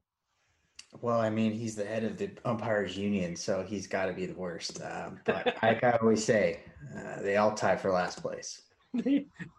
Are you on Team Robo Umps? No, I'm not so you're on team just like be better? Yeah, exactly. All right, fair enough. Well, what's wrong with robot umps? You just you like the human error? Yeah, that's just that's that's part of baseball, the human error. Uh, I just want umpires to be better. And uh, how do we feel about replay? Uh, I didn't like it initially, but I, I, I, it has it has its role. It has its role. Can I have a little nitpick about replay? But my one thing I don't like, like about replay is like when the guy like you know, slides in the second base or whatever, kind of sort of popping up. And in his transition of popping up, he comes off the bag for like, you know, 0.0002 seconds. Uh, and he steps, you know, he, he comes off just because that's how momentum works sometimes. And they call him out because of the replay because the guy keeps the glove on him. And that it's the intent. The intent of the rule was not like to get those dudes out, right? Yeah, and that's uh, that's totally bush league, and I hate when I when I see that. But um, you know, for for home runs and you know, obviously missed calls, I think it, it's good. Um, but yeah, fan tags, you know, even you can make case when guys are turning turning double play and don't you know actually touch the bag. I mean, that's that's the part of uh, replay I'm not a big fan of. Speaking of bush league, I just want to hear who's more bush league than Madison Bumgarner. Come on, take some shots at Mad Bum.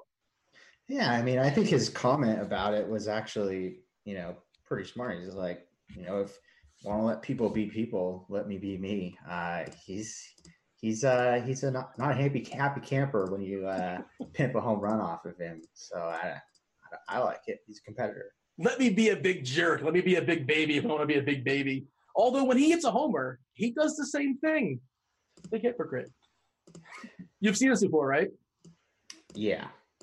All right. Uh, it's a 15 gamer, Boggs. We'll, we'll, we'll dig in as far as breaking down all the baseball. We've got about 55 minutes before we step aside and get out of here make way for crunch time. Do want to say, uh, Boggs, I know you rock the RG avatar around the industry. Uh, we have people rocking the RG avatar, and there is some incentive to do so. If you finish in the top 10 of certain contests, you will win yourself one month of free premium. Our fabulous multitasking producer, the D Train, he's all over that. He's dropping the link in chat for you guys to learn more information about that. And we have, uh, we want to welcome, we want to give some shout out to the new people that are rocking the RG avatar. Uh, Wang Nation, uh, Gerg, W. Davis, 1982.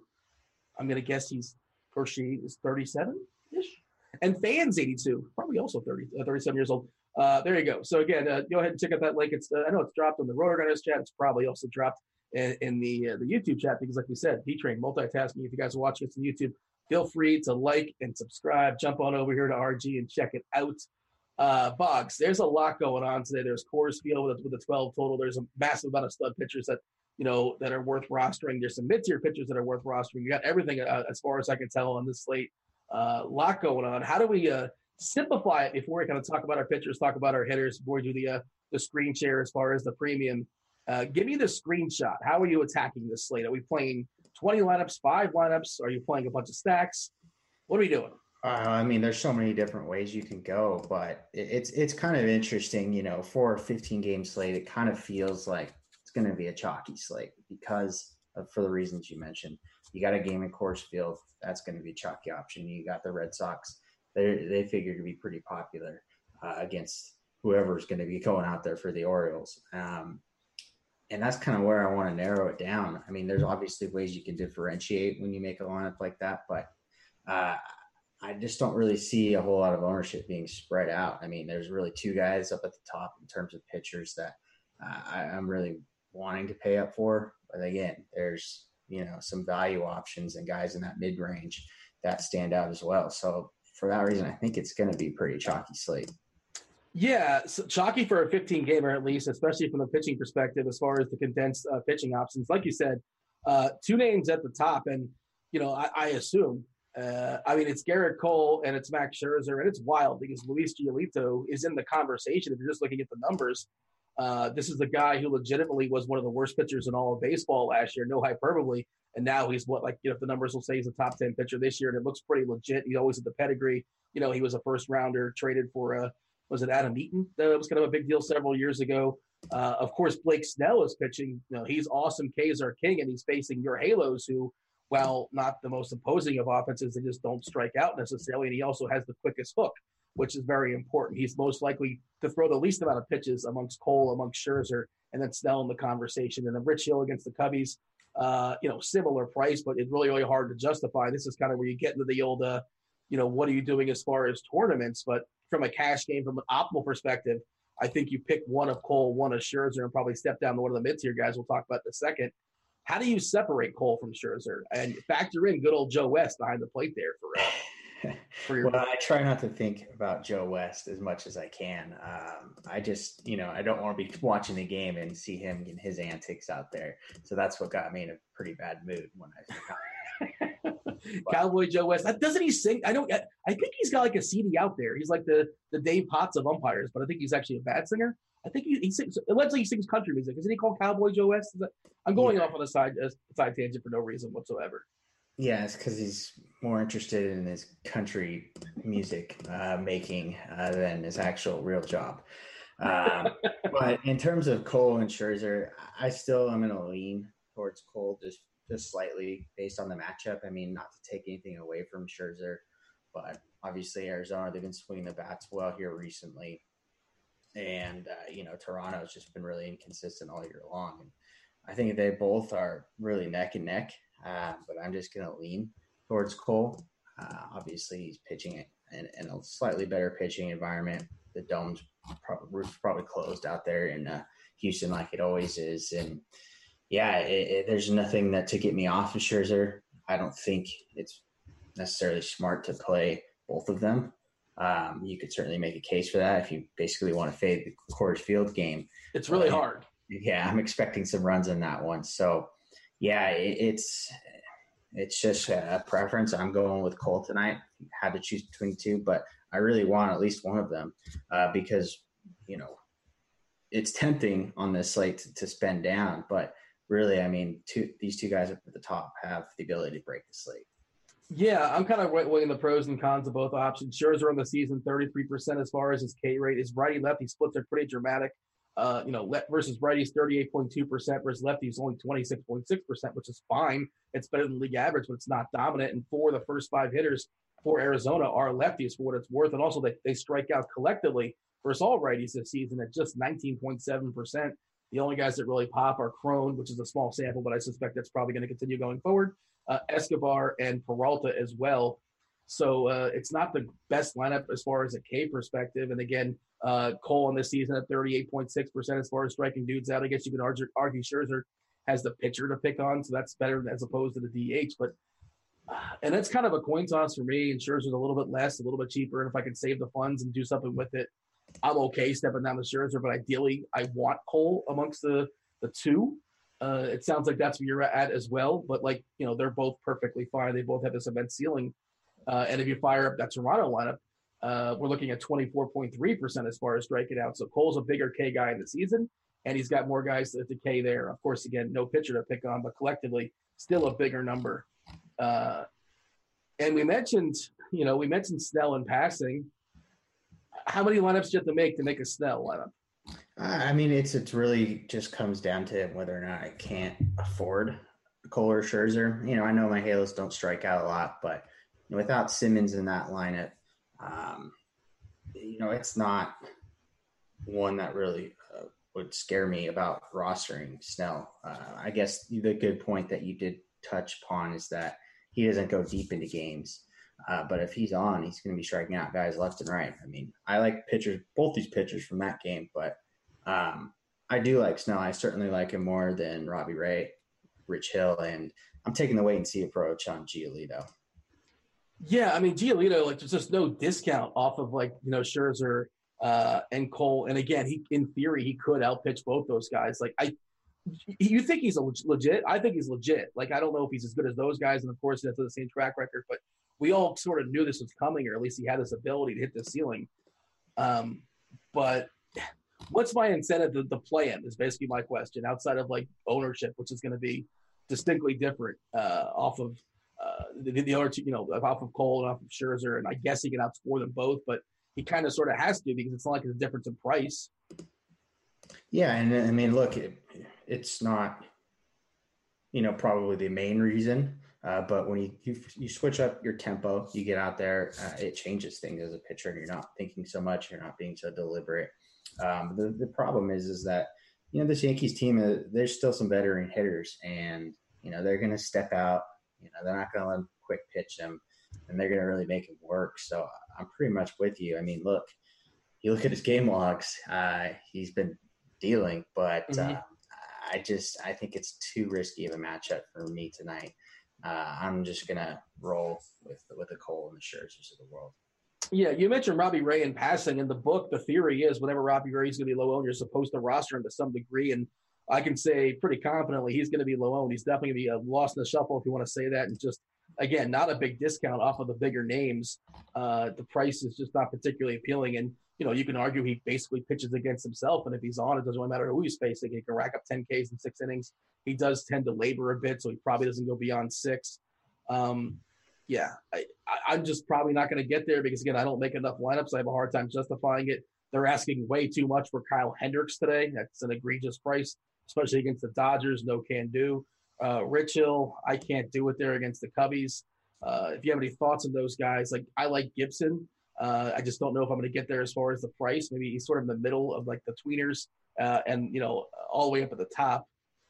Richards is a pretty decent pitcher in a good ballpark, but this Pittsburgh lineup does not strike out much at all. They're basically like National League uh, Angels version. Um, I have nothing there until Heaney. What, what, are your thoughts as far as those guys? Anything you want to add there? Anything you want to disagree with? No, absolutely. I completely agree. Um, not sniffing those guys um, off of Scherzer, Cole, um, maybe some Snell. I'm going right down to that mid tier with with Heaney and uh, Eduardo Rodriguez.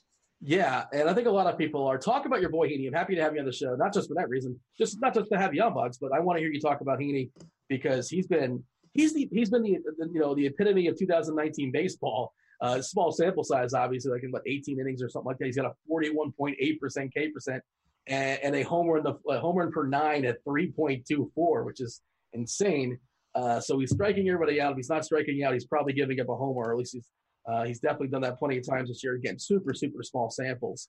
Uh, in Tampa, uh, obviously, great ballpark to pitch in. Presumably, the lights will stay on continuously uh, throughout the night. Uh, Tampa, man, what a disaster. One night the, the lights are going out. One night the, the, the ball's hitting off the speaker uh, and they're catching. Yeah, what's going Yeah, they're going to move. I think it's, they're trying to get a ballpark there, but it's it doesn't look like it's going to happen, unfortunately what are we doing with Heaney? Because like we want K's, and if he gives up a homer or two, that's that's just fine. Like we saw the other day. Not to say he's Verlander, but we saw Verlander what strike out 15 guys and give three homers, and we saw the other day uh, yesterday with um, uh, Gray for Colorado. Just sure, give up three runs, but strike out 10 guys. Uh, give me your take as far as Heaney because uh, he seems to, to pop. Him and Erod is sort of the conversation as far as the next year. Yeah, I mean, again, I, I can't disagree with anything you said there. Um, you know, the only red flag would be if, you know, the lights don't, you know, come back on. I think that was tagged yesterday. I mean, obviously they're they're gonna be cautious, the Angels, with all these guys.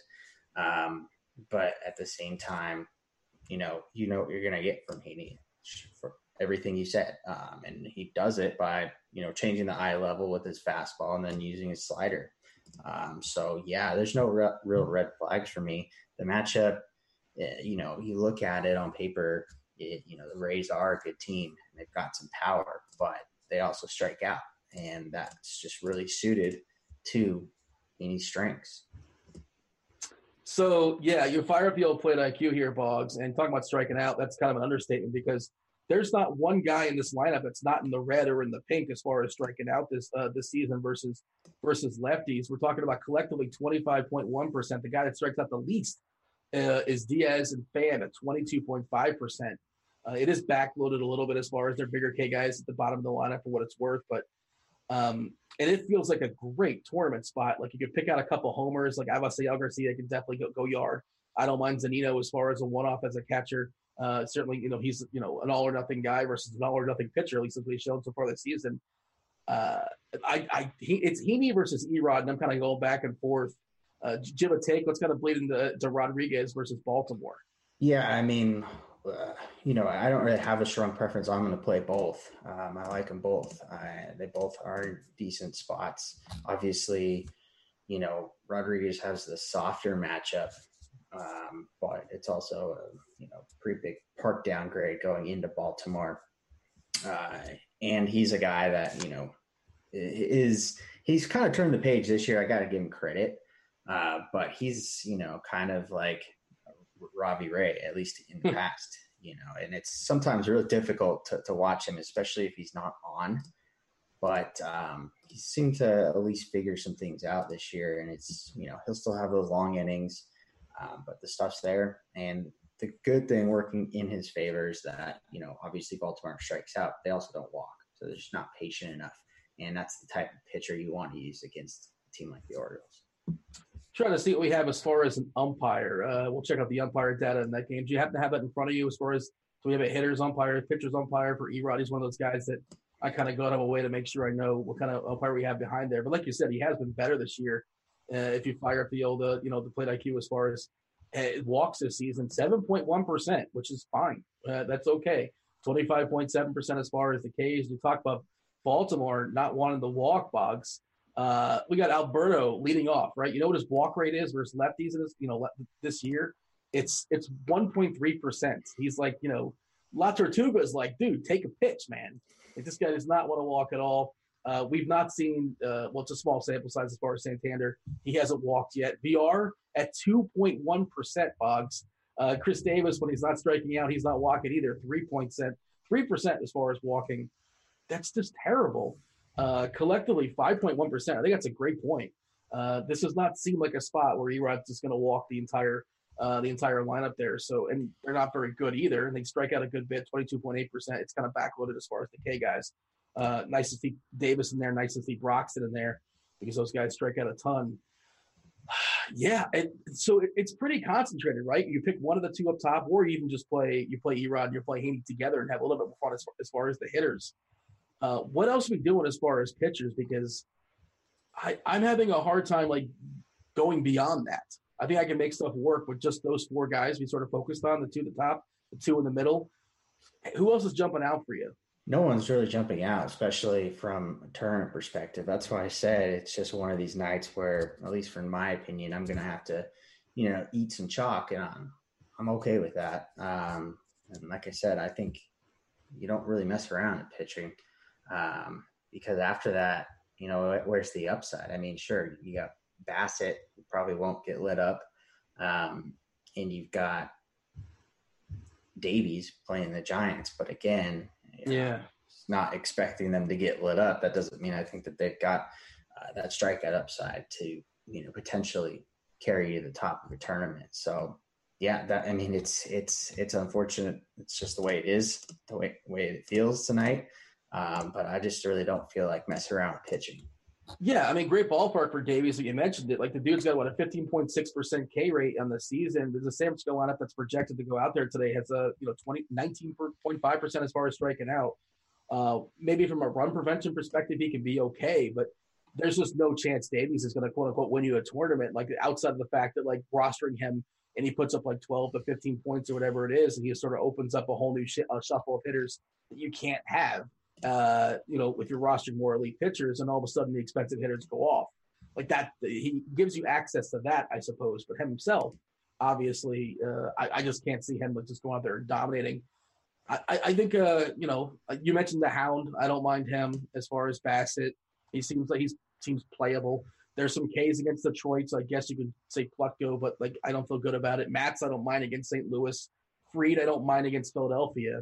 Um, but none of these other guys are really worth talking about as far as we can tell. Like again, it's baseball. Anything can happen. Goofy things happen. Variance, yada yada yada. But it feels pretty clear who the, the best you know best pitchers are today as far as dollar for dollar as far as building lineups. Yeah, and you know it shouldn't be that you know unless you're trying to game stack Coors, you don't really. I don't think you really need to. There's enough value bats out there that can help you complement your lineup, um, and you know not just so many, just like one you know one at each position. There's a few. Um, so again, that's how you can differentiate a little bit.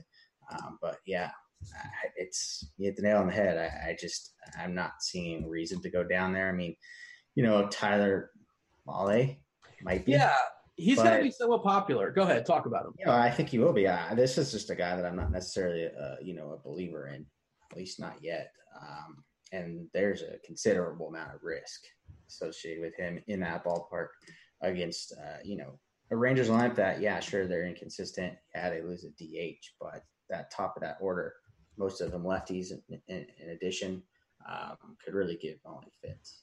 So that's where I'm kind of sort of conflicted because, and then I always talk about I want the biggest sample size as far as pitchers to get, you know, the biggest, you know, uh, you know, it should like work out over time. But obviously these pitchers are fluid. Obviously they're changing, some changing more so than others. And Mahle is a developing pitcher. And this is the guy who got absolutely annihilated, absolutely pummeled by left-handers early in his career. And he's not been good against them this year, but he's been better.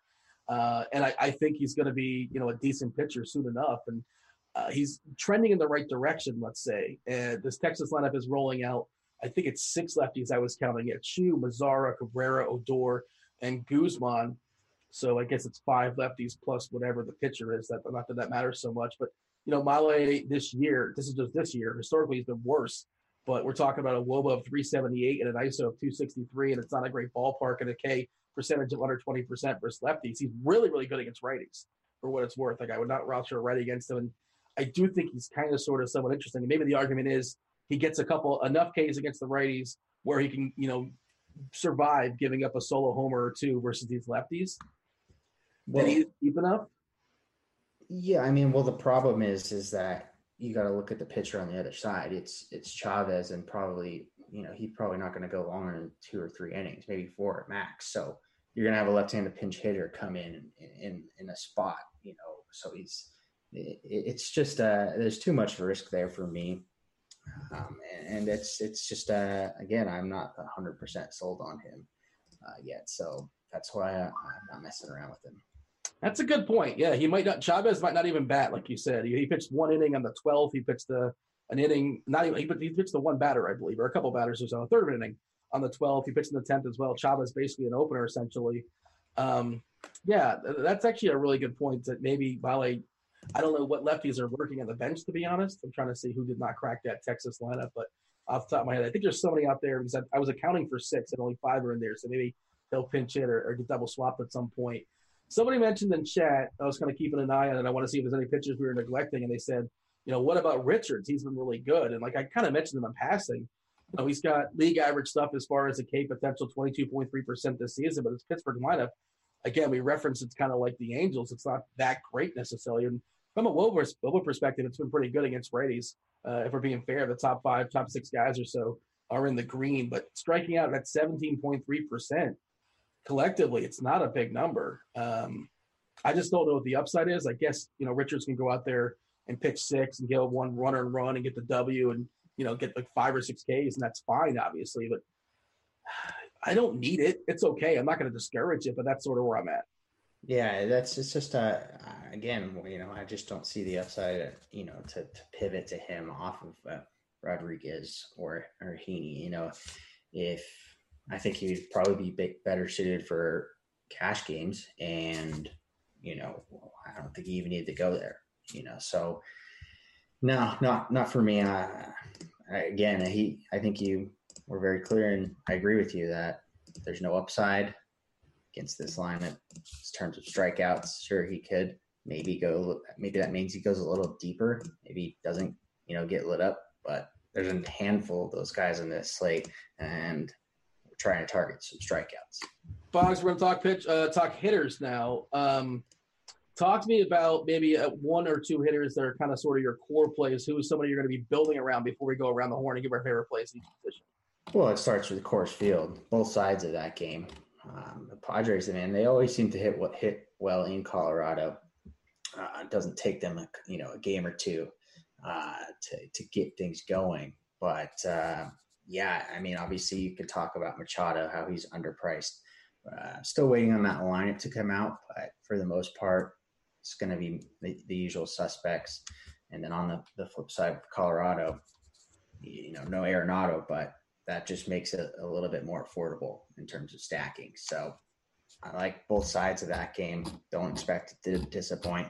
And then uh, you gotta love the Red Sox, really top to bottom.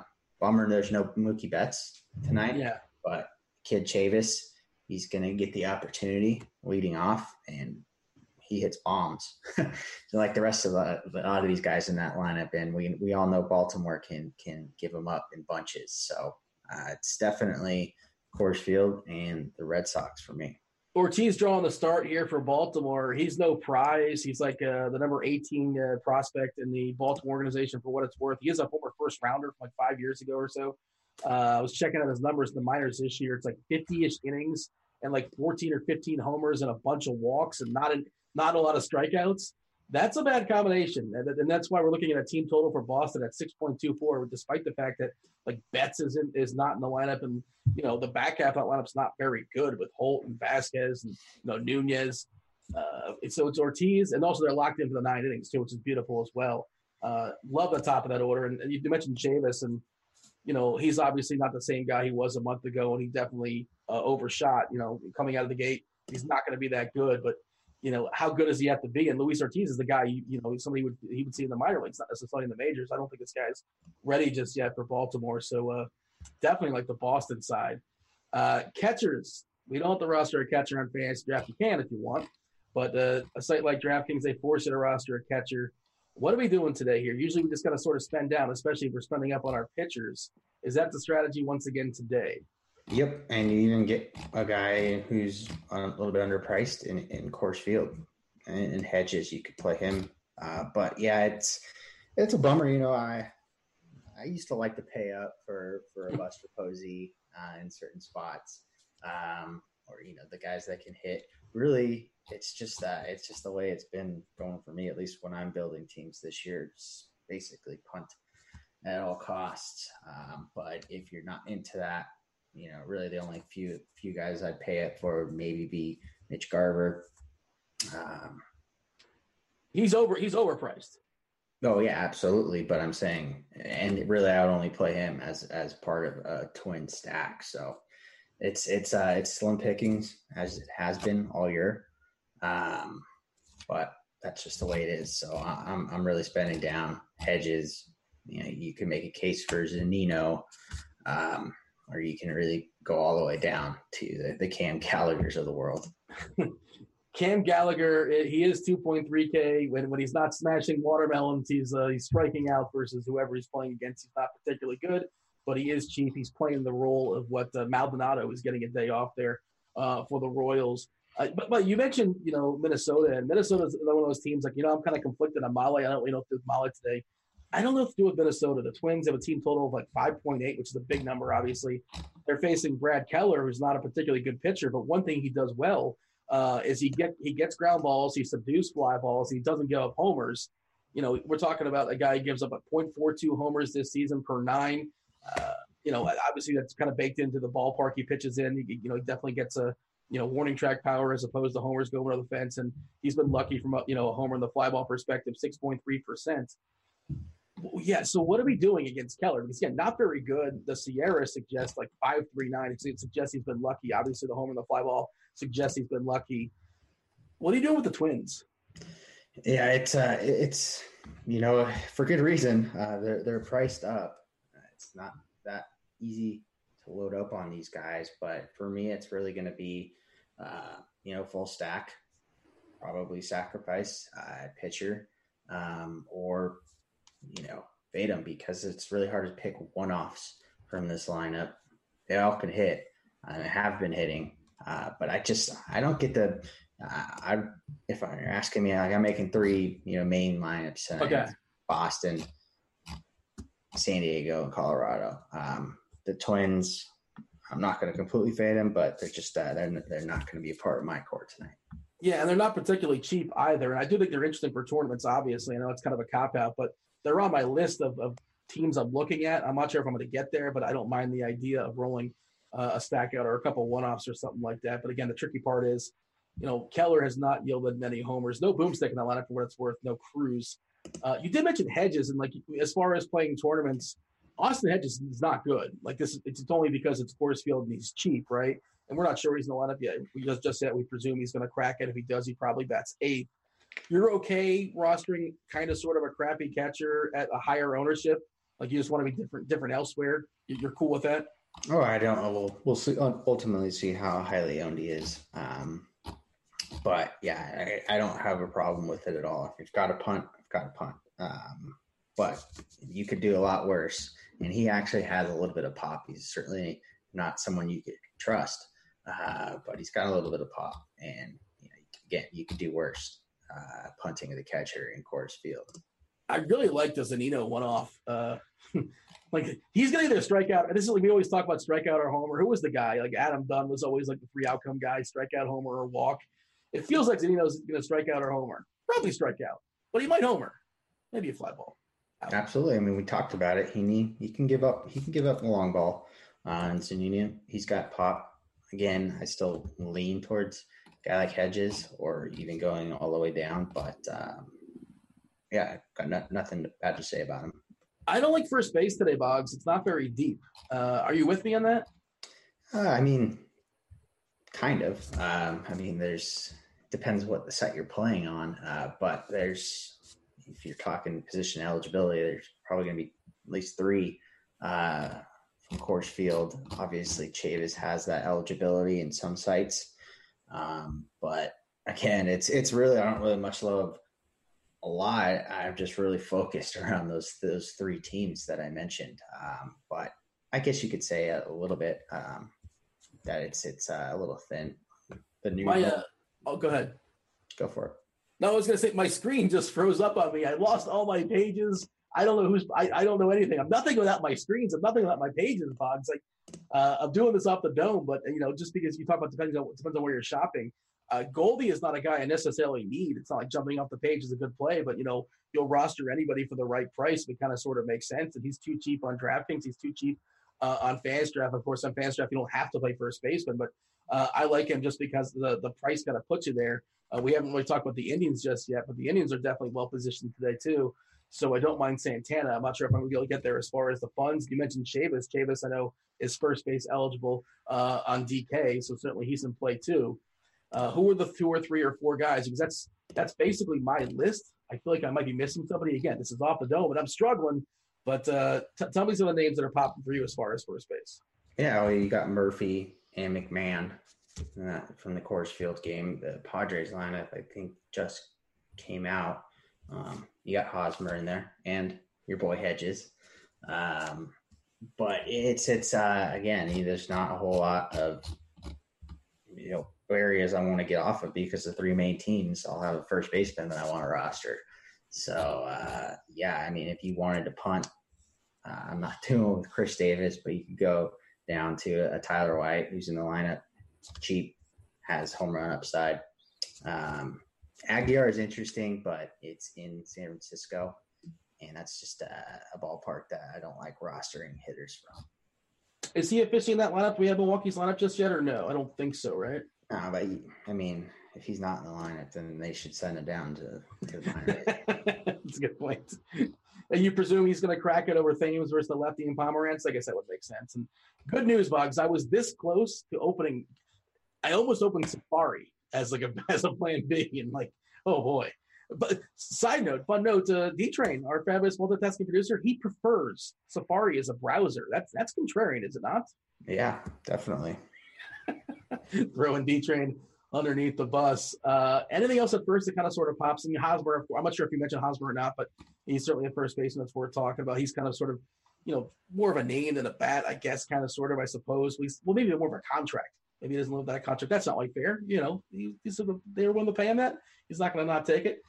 Um, all right, keystone position, Boggs. I'm always happy to say the keystone position to you. Second base, who do you have for me? Uh, yeah. Chavis, uh, McMahon. Obviously, Murphy doesn't get second base eligibility anymore, but um, it's it's another spot though. I'm started making, you know, some teams that uh, I really want to punt at, and I was hoping that the kid Mayfield from Arizona or uh, Astros would crack the lineup tonight. That's not the case, but again, I kind of touched on earlier. There's a lot of punt options. Um, you could talk about Robertson from the Rays, uh, Jose Rondon. Maybe he can get a hold of one off of CC.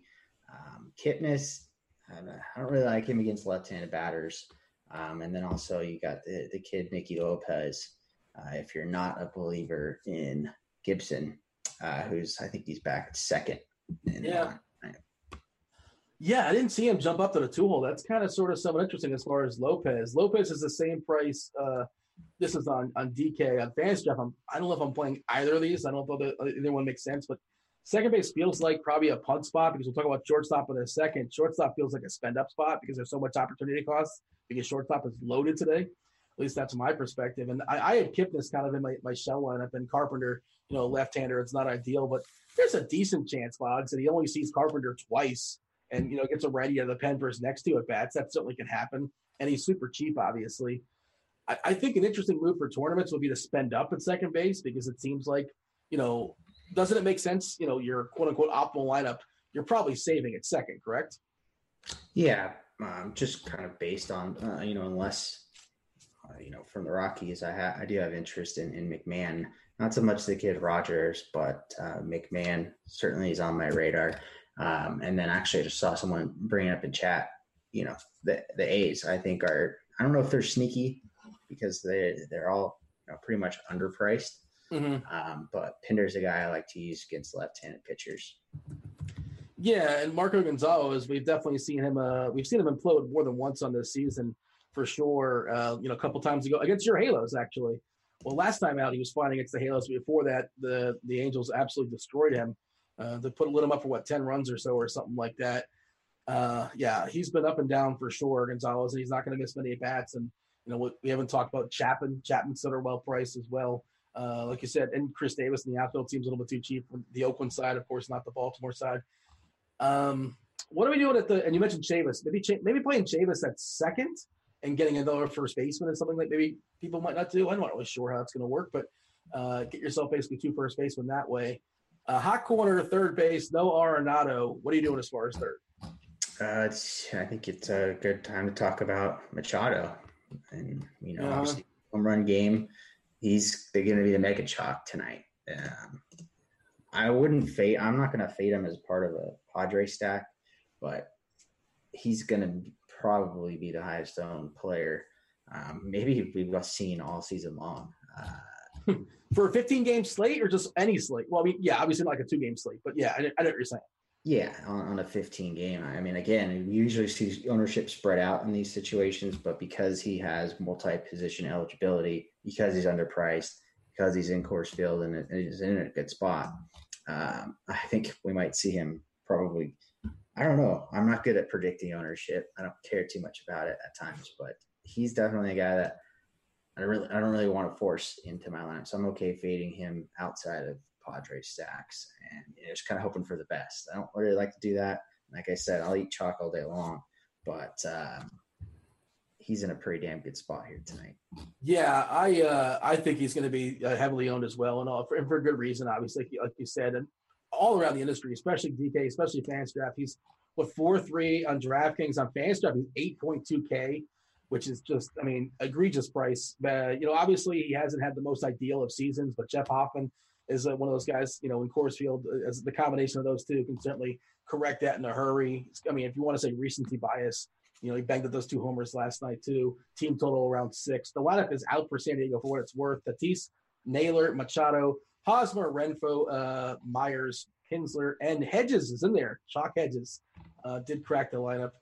Um, give me the pivots away from Machado because I think you can play Machado at shortstop too. And there's another, I think, uh, guy. The combination of Machado and like Jose Ramirez like makes so much sense in cash games today for two pitcher sites. You know, they're just too cheap on DK. They're too cheap on Fangraphs, and obviously for tournaments, you can basically fade anybody in baseball. Uh, give me the pivots at third away from Machado. Yeah, I mean, I, again, I hate to sound like a broken record, but you, you got Devers hitting cleanup for the Red Sox. It's a great spot. Obviously, since we don't have Arenado, um, the guy, the, the usual suspects. I mean, you got Chapman underpriced. You got Jose Ramirez, uh, who's you know almost egregiously underpriced, but he has been struggling. Um, but I think uh, in terms of a pivot, there's not so many in that price range that I'm necessarily in love with.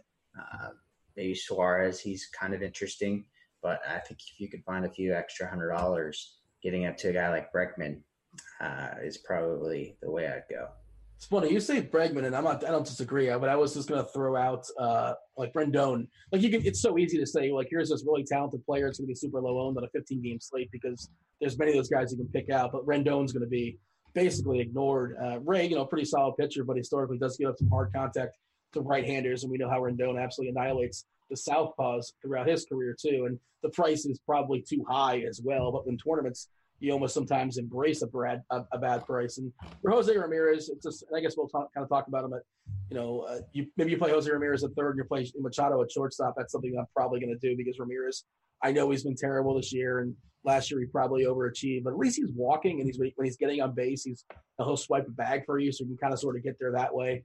Uh, score a run too. We you know we suspect Cleveland's going to score a fair bit of fair amount of runs. They have a total over five against Detroit. Carpenter in that bullpen not very strong, so. Uh, and again, it's all sort of baked into the price. Uh, like, like Ramirez, a good bit. Let's jump to the shortstop position, then the outfield. Then we're going to get your stacks. Then we're going to get to couple guys that are going to bang out some homers for us, Boggs. We'll do a screen share today. Maybe we'll show a we'll show us we'll show the umpire data if nothing else, but we're definitely going to pull a little a little premium peek show the people out there if they're not RG premium subscribers some of the things that they uh, are missing. Give me some shortstops here, Boggs. It's the same suspects, man. Uh, people are going to get pissed at me, but uh, you like Tatis, you like Story, um, Bogaerts. They're not cheap. Leaving Lindor, these guys aren't cheap but they're going to be, and for good reason, um, heavily featured in many of my lineups tonight. I just, uh, it's a premium position. I like to pay up for it.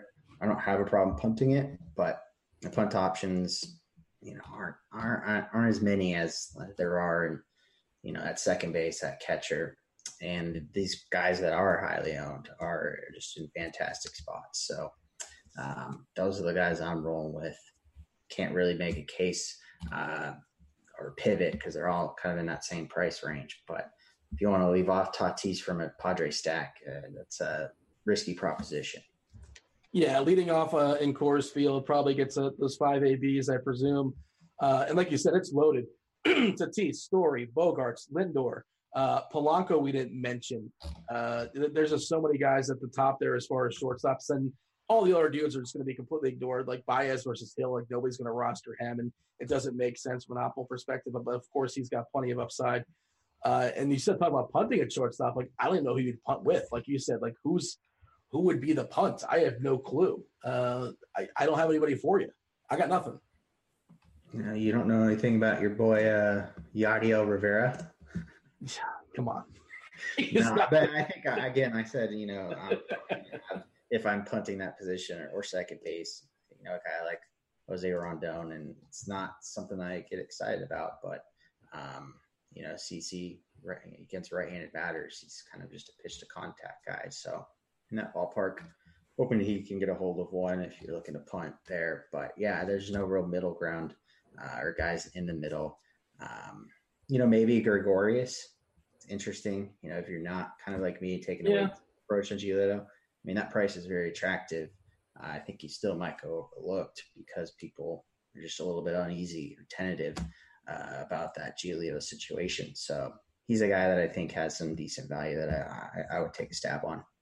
So, strategy question like, if you know that everybody is going to be spending up at shortstop and spending down at second, which kind of sort of seems like the that's what you're supposed to do.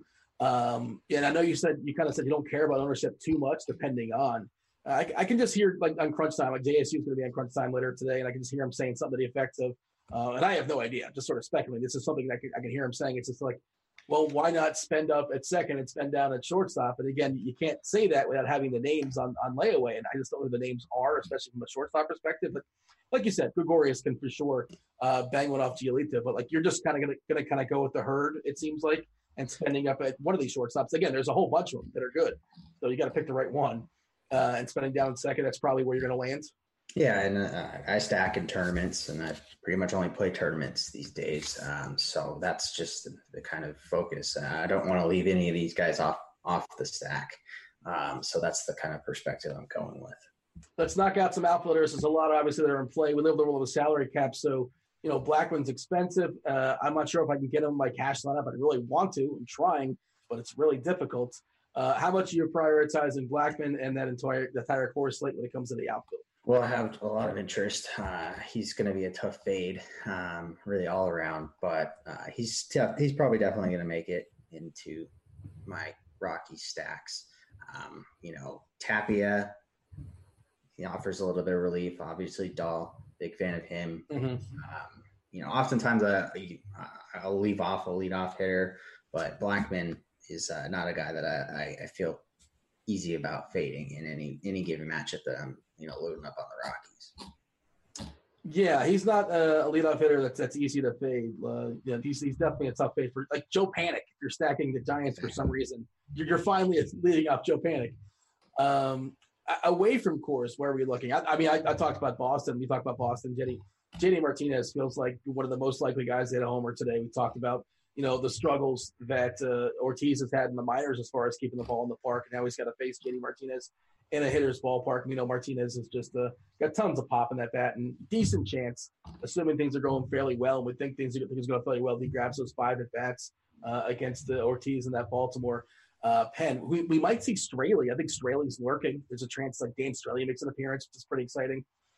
Uh, give me some other outfielders that kind of sort of make sense to you. I kind of mentioned Khris Davis in passing. He's yeah, all the Oakland guys. Those are the guys that are you know very reasonably priced. Um, fortunately, it looks like Piscotty's banged up. Um, He's got an ear, I believe.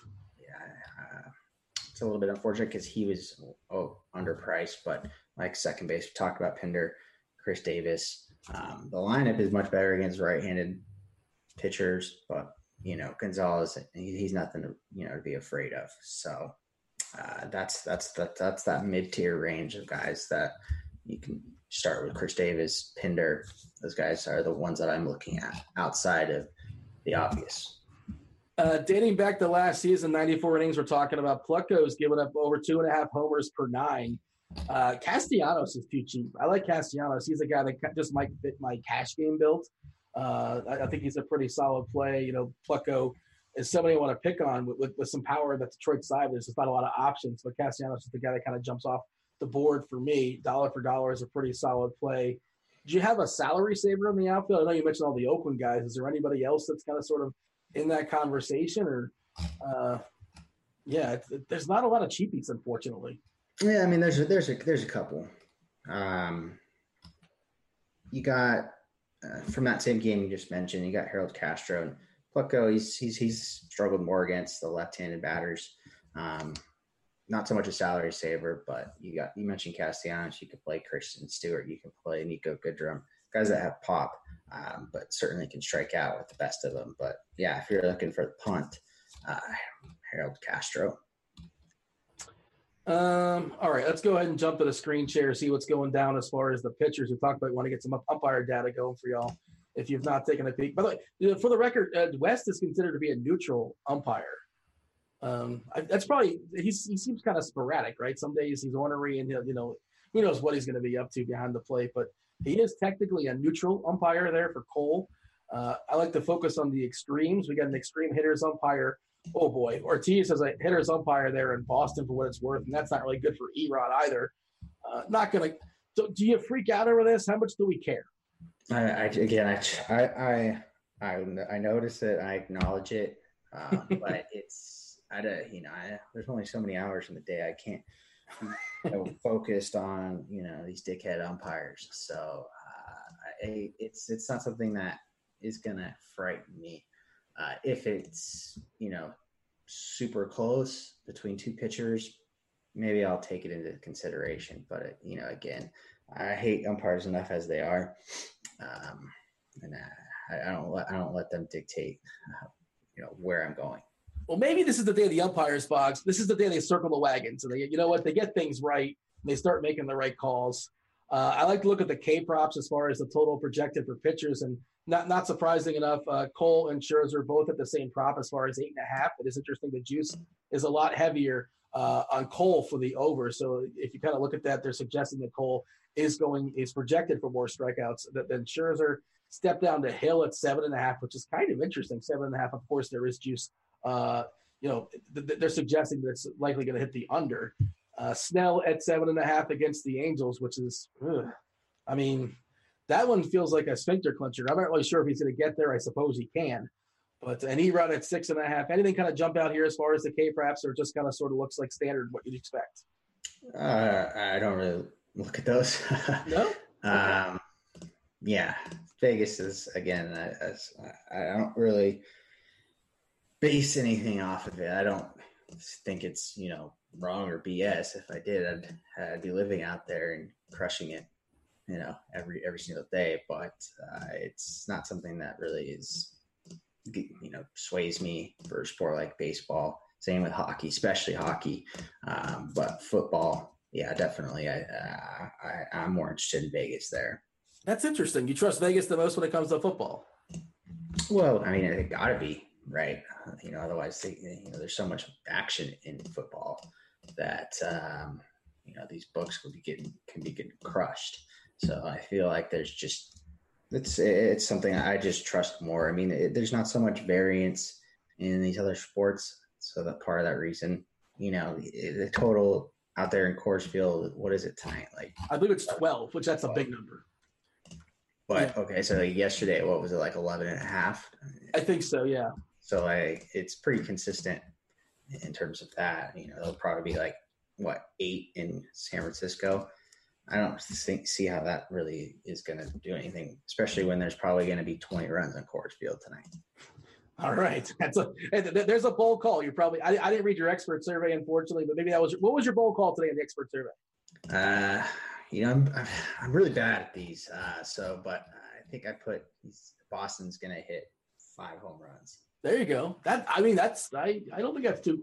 And obviously, it's bold. It's got to be a hot take, or however you want to phrase it. Like if you don't want to say like like you know the Rockies are going to score seven runs, that's not a bold call. Uh, all right, let's uh give give me three dudes that are going to homer tonight, and tell me your favorite stacks. I like Chavis to hit a bomb, maybe lead off, hopefully lead off, maybe double dong. Um, you know, Machado certainly sure. Uh, I'll go with Dahl. And uh, give me a cheapie. I'll tell you the guy I want to hit a home run is Harold Castro. Why he's in your lineups, I assume, right? Using, he makes things yeah. work for you. Yeah, no, but I'll I'll go with uh I'll go with Pinder if that qualifies as cheapie. That qualifies. And your favorite stacks, if people just tuned in right now, I think it's pretty clear who your favorite stacks are. But if somebody uh, wants a summary, uh, who are we stacking up today? The Red Sox and uh, Padres and Rockies do you have one that's kind of sort of off the board that you're not making enough lineups to get there, but you like you think it's kind of interesting if you're rolling at like 20 or 30 lineups today? Yeah. Um, Oakland, but again, I, I just ultimately think that that some of those players would be will garner some ownership. I don't think they're going to be completely off the radar. Um, but yeah, that's the one I was kind of kind of torn about. I, I think for the extra survey, I put him as like a sneaky stack.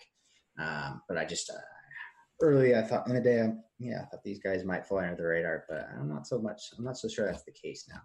Gonna knock out as many questions as possible before we step aside and get uh, get out of here. Of course, of YouTube. You guys can ask some questions over there. Fabulous multitasking producer D Train. He's been copying and pasting those questions and throwing them here in the uh, the RotoGrinders chat. If you guys in the RG chat just ask those questions as is, we'll do our best to knock out as many as possible. Uh, first one I see here in the chat is Brantley versus Naylor. Who do you prefer? Uh, that's a tough one. Um, you know, I didn't need to look into that. I was actually surprised that he was in the lineup. Uh, you know, not so much for his bat, but you got outfielders that you know if they don't have a lot of experience out there at Coors Field, Mm-hmm. don't typically crack the lineup. Um, they t- teams usually play the best, better defenders because it's so spacious out there. But um, if if if he's not like a candidate pinch hit for, um, I'd probably lean Naylor, uh, especially in a tournament. But uh, Brantley is certainly the better better hitter and probably the, the better play. Reyes is just lurking in the bench, just kind of taking a look to see who's available there for San Diego. Uh, just kind of throwing it out there. What do we think about Aaron Sanchez? Um, I don't think much. I mean, he's you know a better real life pitcher than he is. Uh, he's cheap. I think that. what do you think of Aaron Sanchez? Yeah, I, I'm not going there unless you absolutely have to, which I don't. I don't think I have to today. Um, but you know, if, again, if you want to sack up that game in Coors Field, you're probably going to land on him. Um, yeah, it's just you kind of plant taking him and praying. Any interest in the Hound, Chris Bassitt, uh, for FanDuel tournaments? Uh, you know, I think he gets the win. I think he probably gets the the quality start. I don't like the strikeout upside so much. Um, yeah, but it doesn't really excite me that much in a tournament. Um, I think a lot of people. I haven't really been making lineups on FanDuel today, so I haven't really seen how those builds have been going. But I got nothing bad to say. Yeah, I mean, league average as far as the strikeouts, twenty four percent, and as far as that lineup, it's twenty two point five percent striking out. I guess there is some strikeouts in there, but you know, it, obviously they- they're trying to load up as far as the bats as opposed to selecting one of the arms. I kind of get it. Uh, I don't hate it. Uh, Alvarez versus Mazara. Hmm. Let's see the lineup. I, I-. I'd probably. Uh, I mean, that's a good one. That's a good question. Personally, I'd probably go with you know what I know, uh, you know, as opposed to the the rookie. Although he has been good, uh, I might lean Mazara, but I think you know Alvarez certainly has probably more, probably more upside in terms of maybe like a double donk. But I think Mazara is a guy that could certainly go four for four, and in that ballpark, could certainly hit a home run as well. And we know about Mahle's uh, historically issues with uh, with left-handers, especially from a power perspective. Uh, DeShields versus Austin Dean. Oof. Um, I might go with with uh, your boy Dean. I mean, Mahle's really good against righties. Uh, my issue with Dean, I guess it's a slight issue, but he can very easily turn the Curtis Granderson. He's also not very good. I guess I buried the lead, but he also can turn the you know uh, Curtis Granderson if a righty comes into the game if the situation kind of calls for it. I don't like either. I don't know what, what to tell you. Uh, give me a starting pitcher under 9K. I presume they're talking about DK, but I don't know. Yeah, it uh, Heaney. Uh, if you had to pick one, I think between Heaney and, and, and Rodriguez, um, I, I prefer Rodriguez because of the matchup. Uh, but I think Heaney, he's probably going to garner some ownership. But I think if you're looking to pivot off of uh, what I think will be the highest owned pitcher in Rodriguez, that Heaney won't be as highly owned. Rank these three. Speaking of Heaney, uh, Heaney, Erod, and Richards. Yeah, Erod, Heaney, and uh, Richards. Don't have a whole lot of interest in Richards tonight. Jose Ramirez or Donaldson. Jose Ramirez. I thought tonight would be the night he would take a suspension. I guess that's not happening. Donaldson at some point will get suspended. I, I don't think it's going to be upheld. I think it will be upheld actually. Uh, Oakland stack is it worth a look? You said you like the Oakland stack. Uh, any interest in Pomeranz? Nice ballpark. Yeah, but it's uh it's a, it's a too risky of a matchup. I know he was decent even against the Dodgers in his last outing. Um, he, he's in that same boat with Bro, you know, even Zach Davies. Um, you're gonna better hope that your hitters go off because you're gonna need them to when you know you're not gonna get it be getting a lot of points in addition to risk with a guy like Pomeranz we got to step aside and get out of here, Boggs. Uh, give the people, uh, you know, give them finish off strong. Give them like two or three, maybe four strong sentences. Summarize the slate. Uh, it's a lot going on. You know, thirty teams, fifteen games. Uh, summarize it for them. How, how do we attack it? Just, uh, I, I would say don't overthink it. Uh, you can mess around with all these uh, pitchers, but I'm not going to overthink things. I'm keeping it simple, keeping it pretty intact. Um, and yeah, I just, uh, you know, you could take risks, you could differentiate other ways, but don't think, don't, I guess, don't overthink it. Is the way I'm looking at it. Fair enough. Uh, that's your baseball slate tonight. Stay tuned for Crunch Time. If you guys are premium members, Roth will knock out weather is going on. I know it's JSU and I believe Tuttle. I know it's a three man booth. Uh, but, uh, you know, you guys are premium. You guys know that goes down, starts in 15 minutes. Take you guys all have to lock, answer all your questions, talk about the slate. Roth is all over the weather. He's Boggs. I'm Dean. Thanks for watching. Enjoy your baseball tonight. We're out of here. Holler.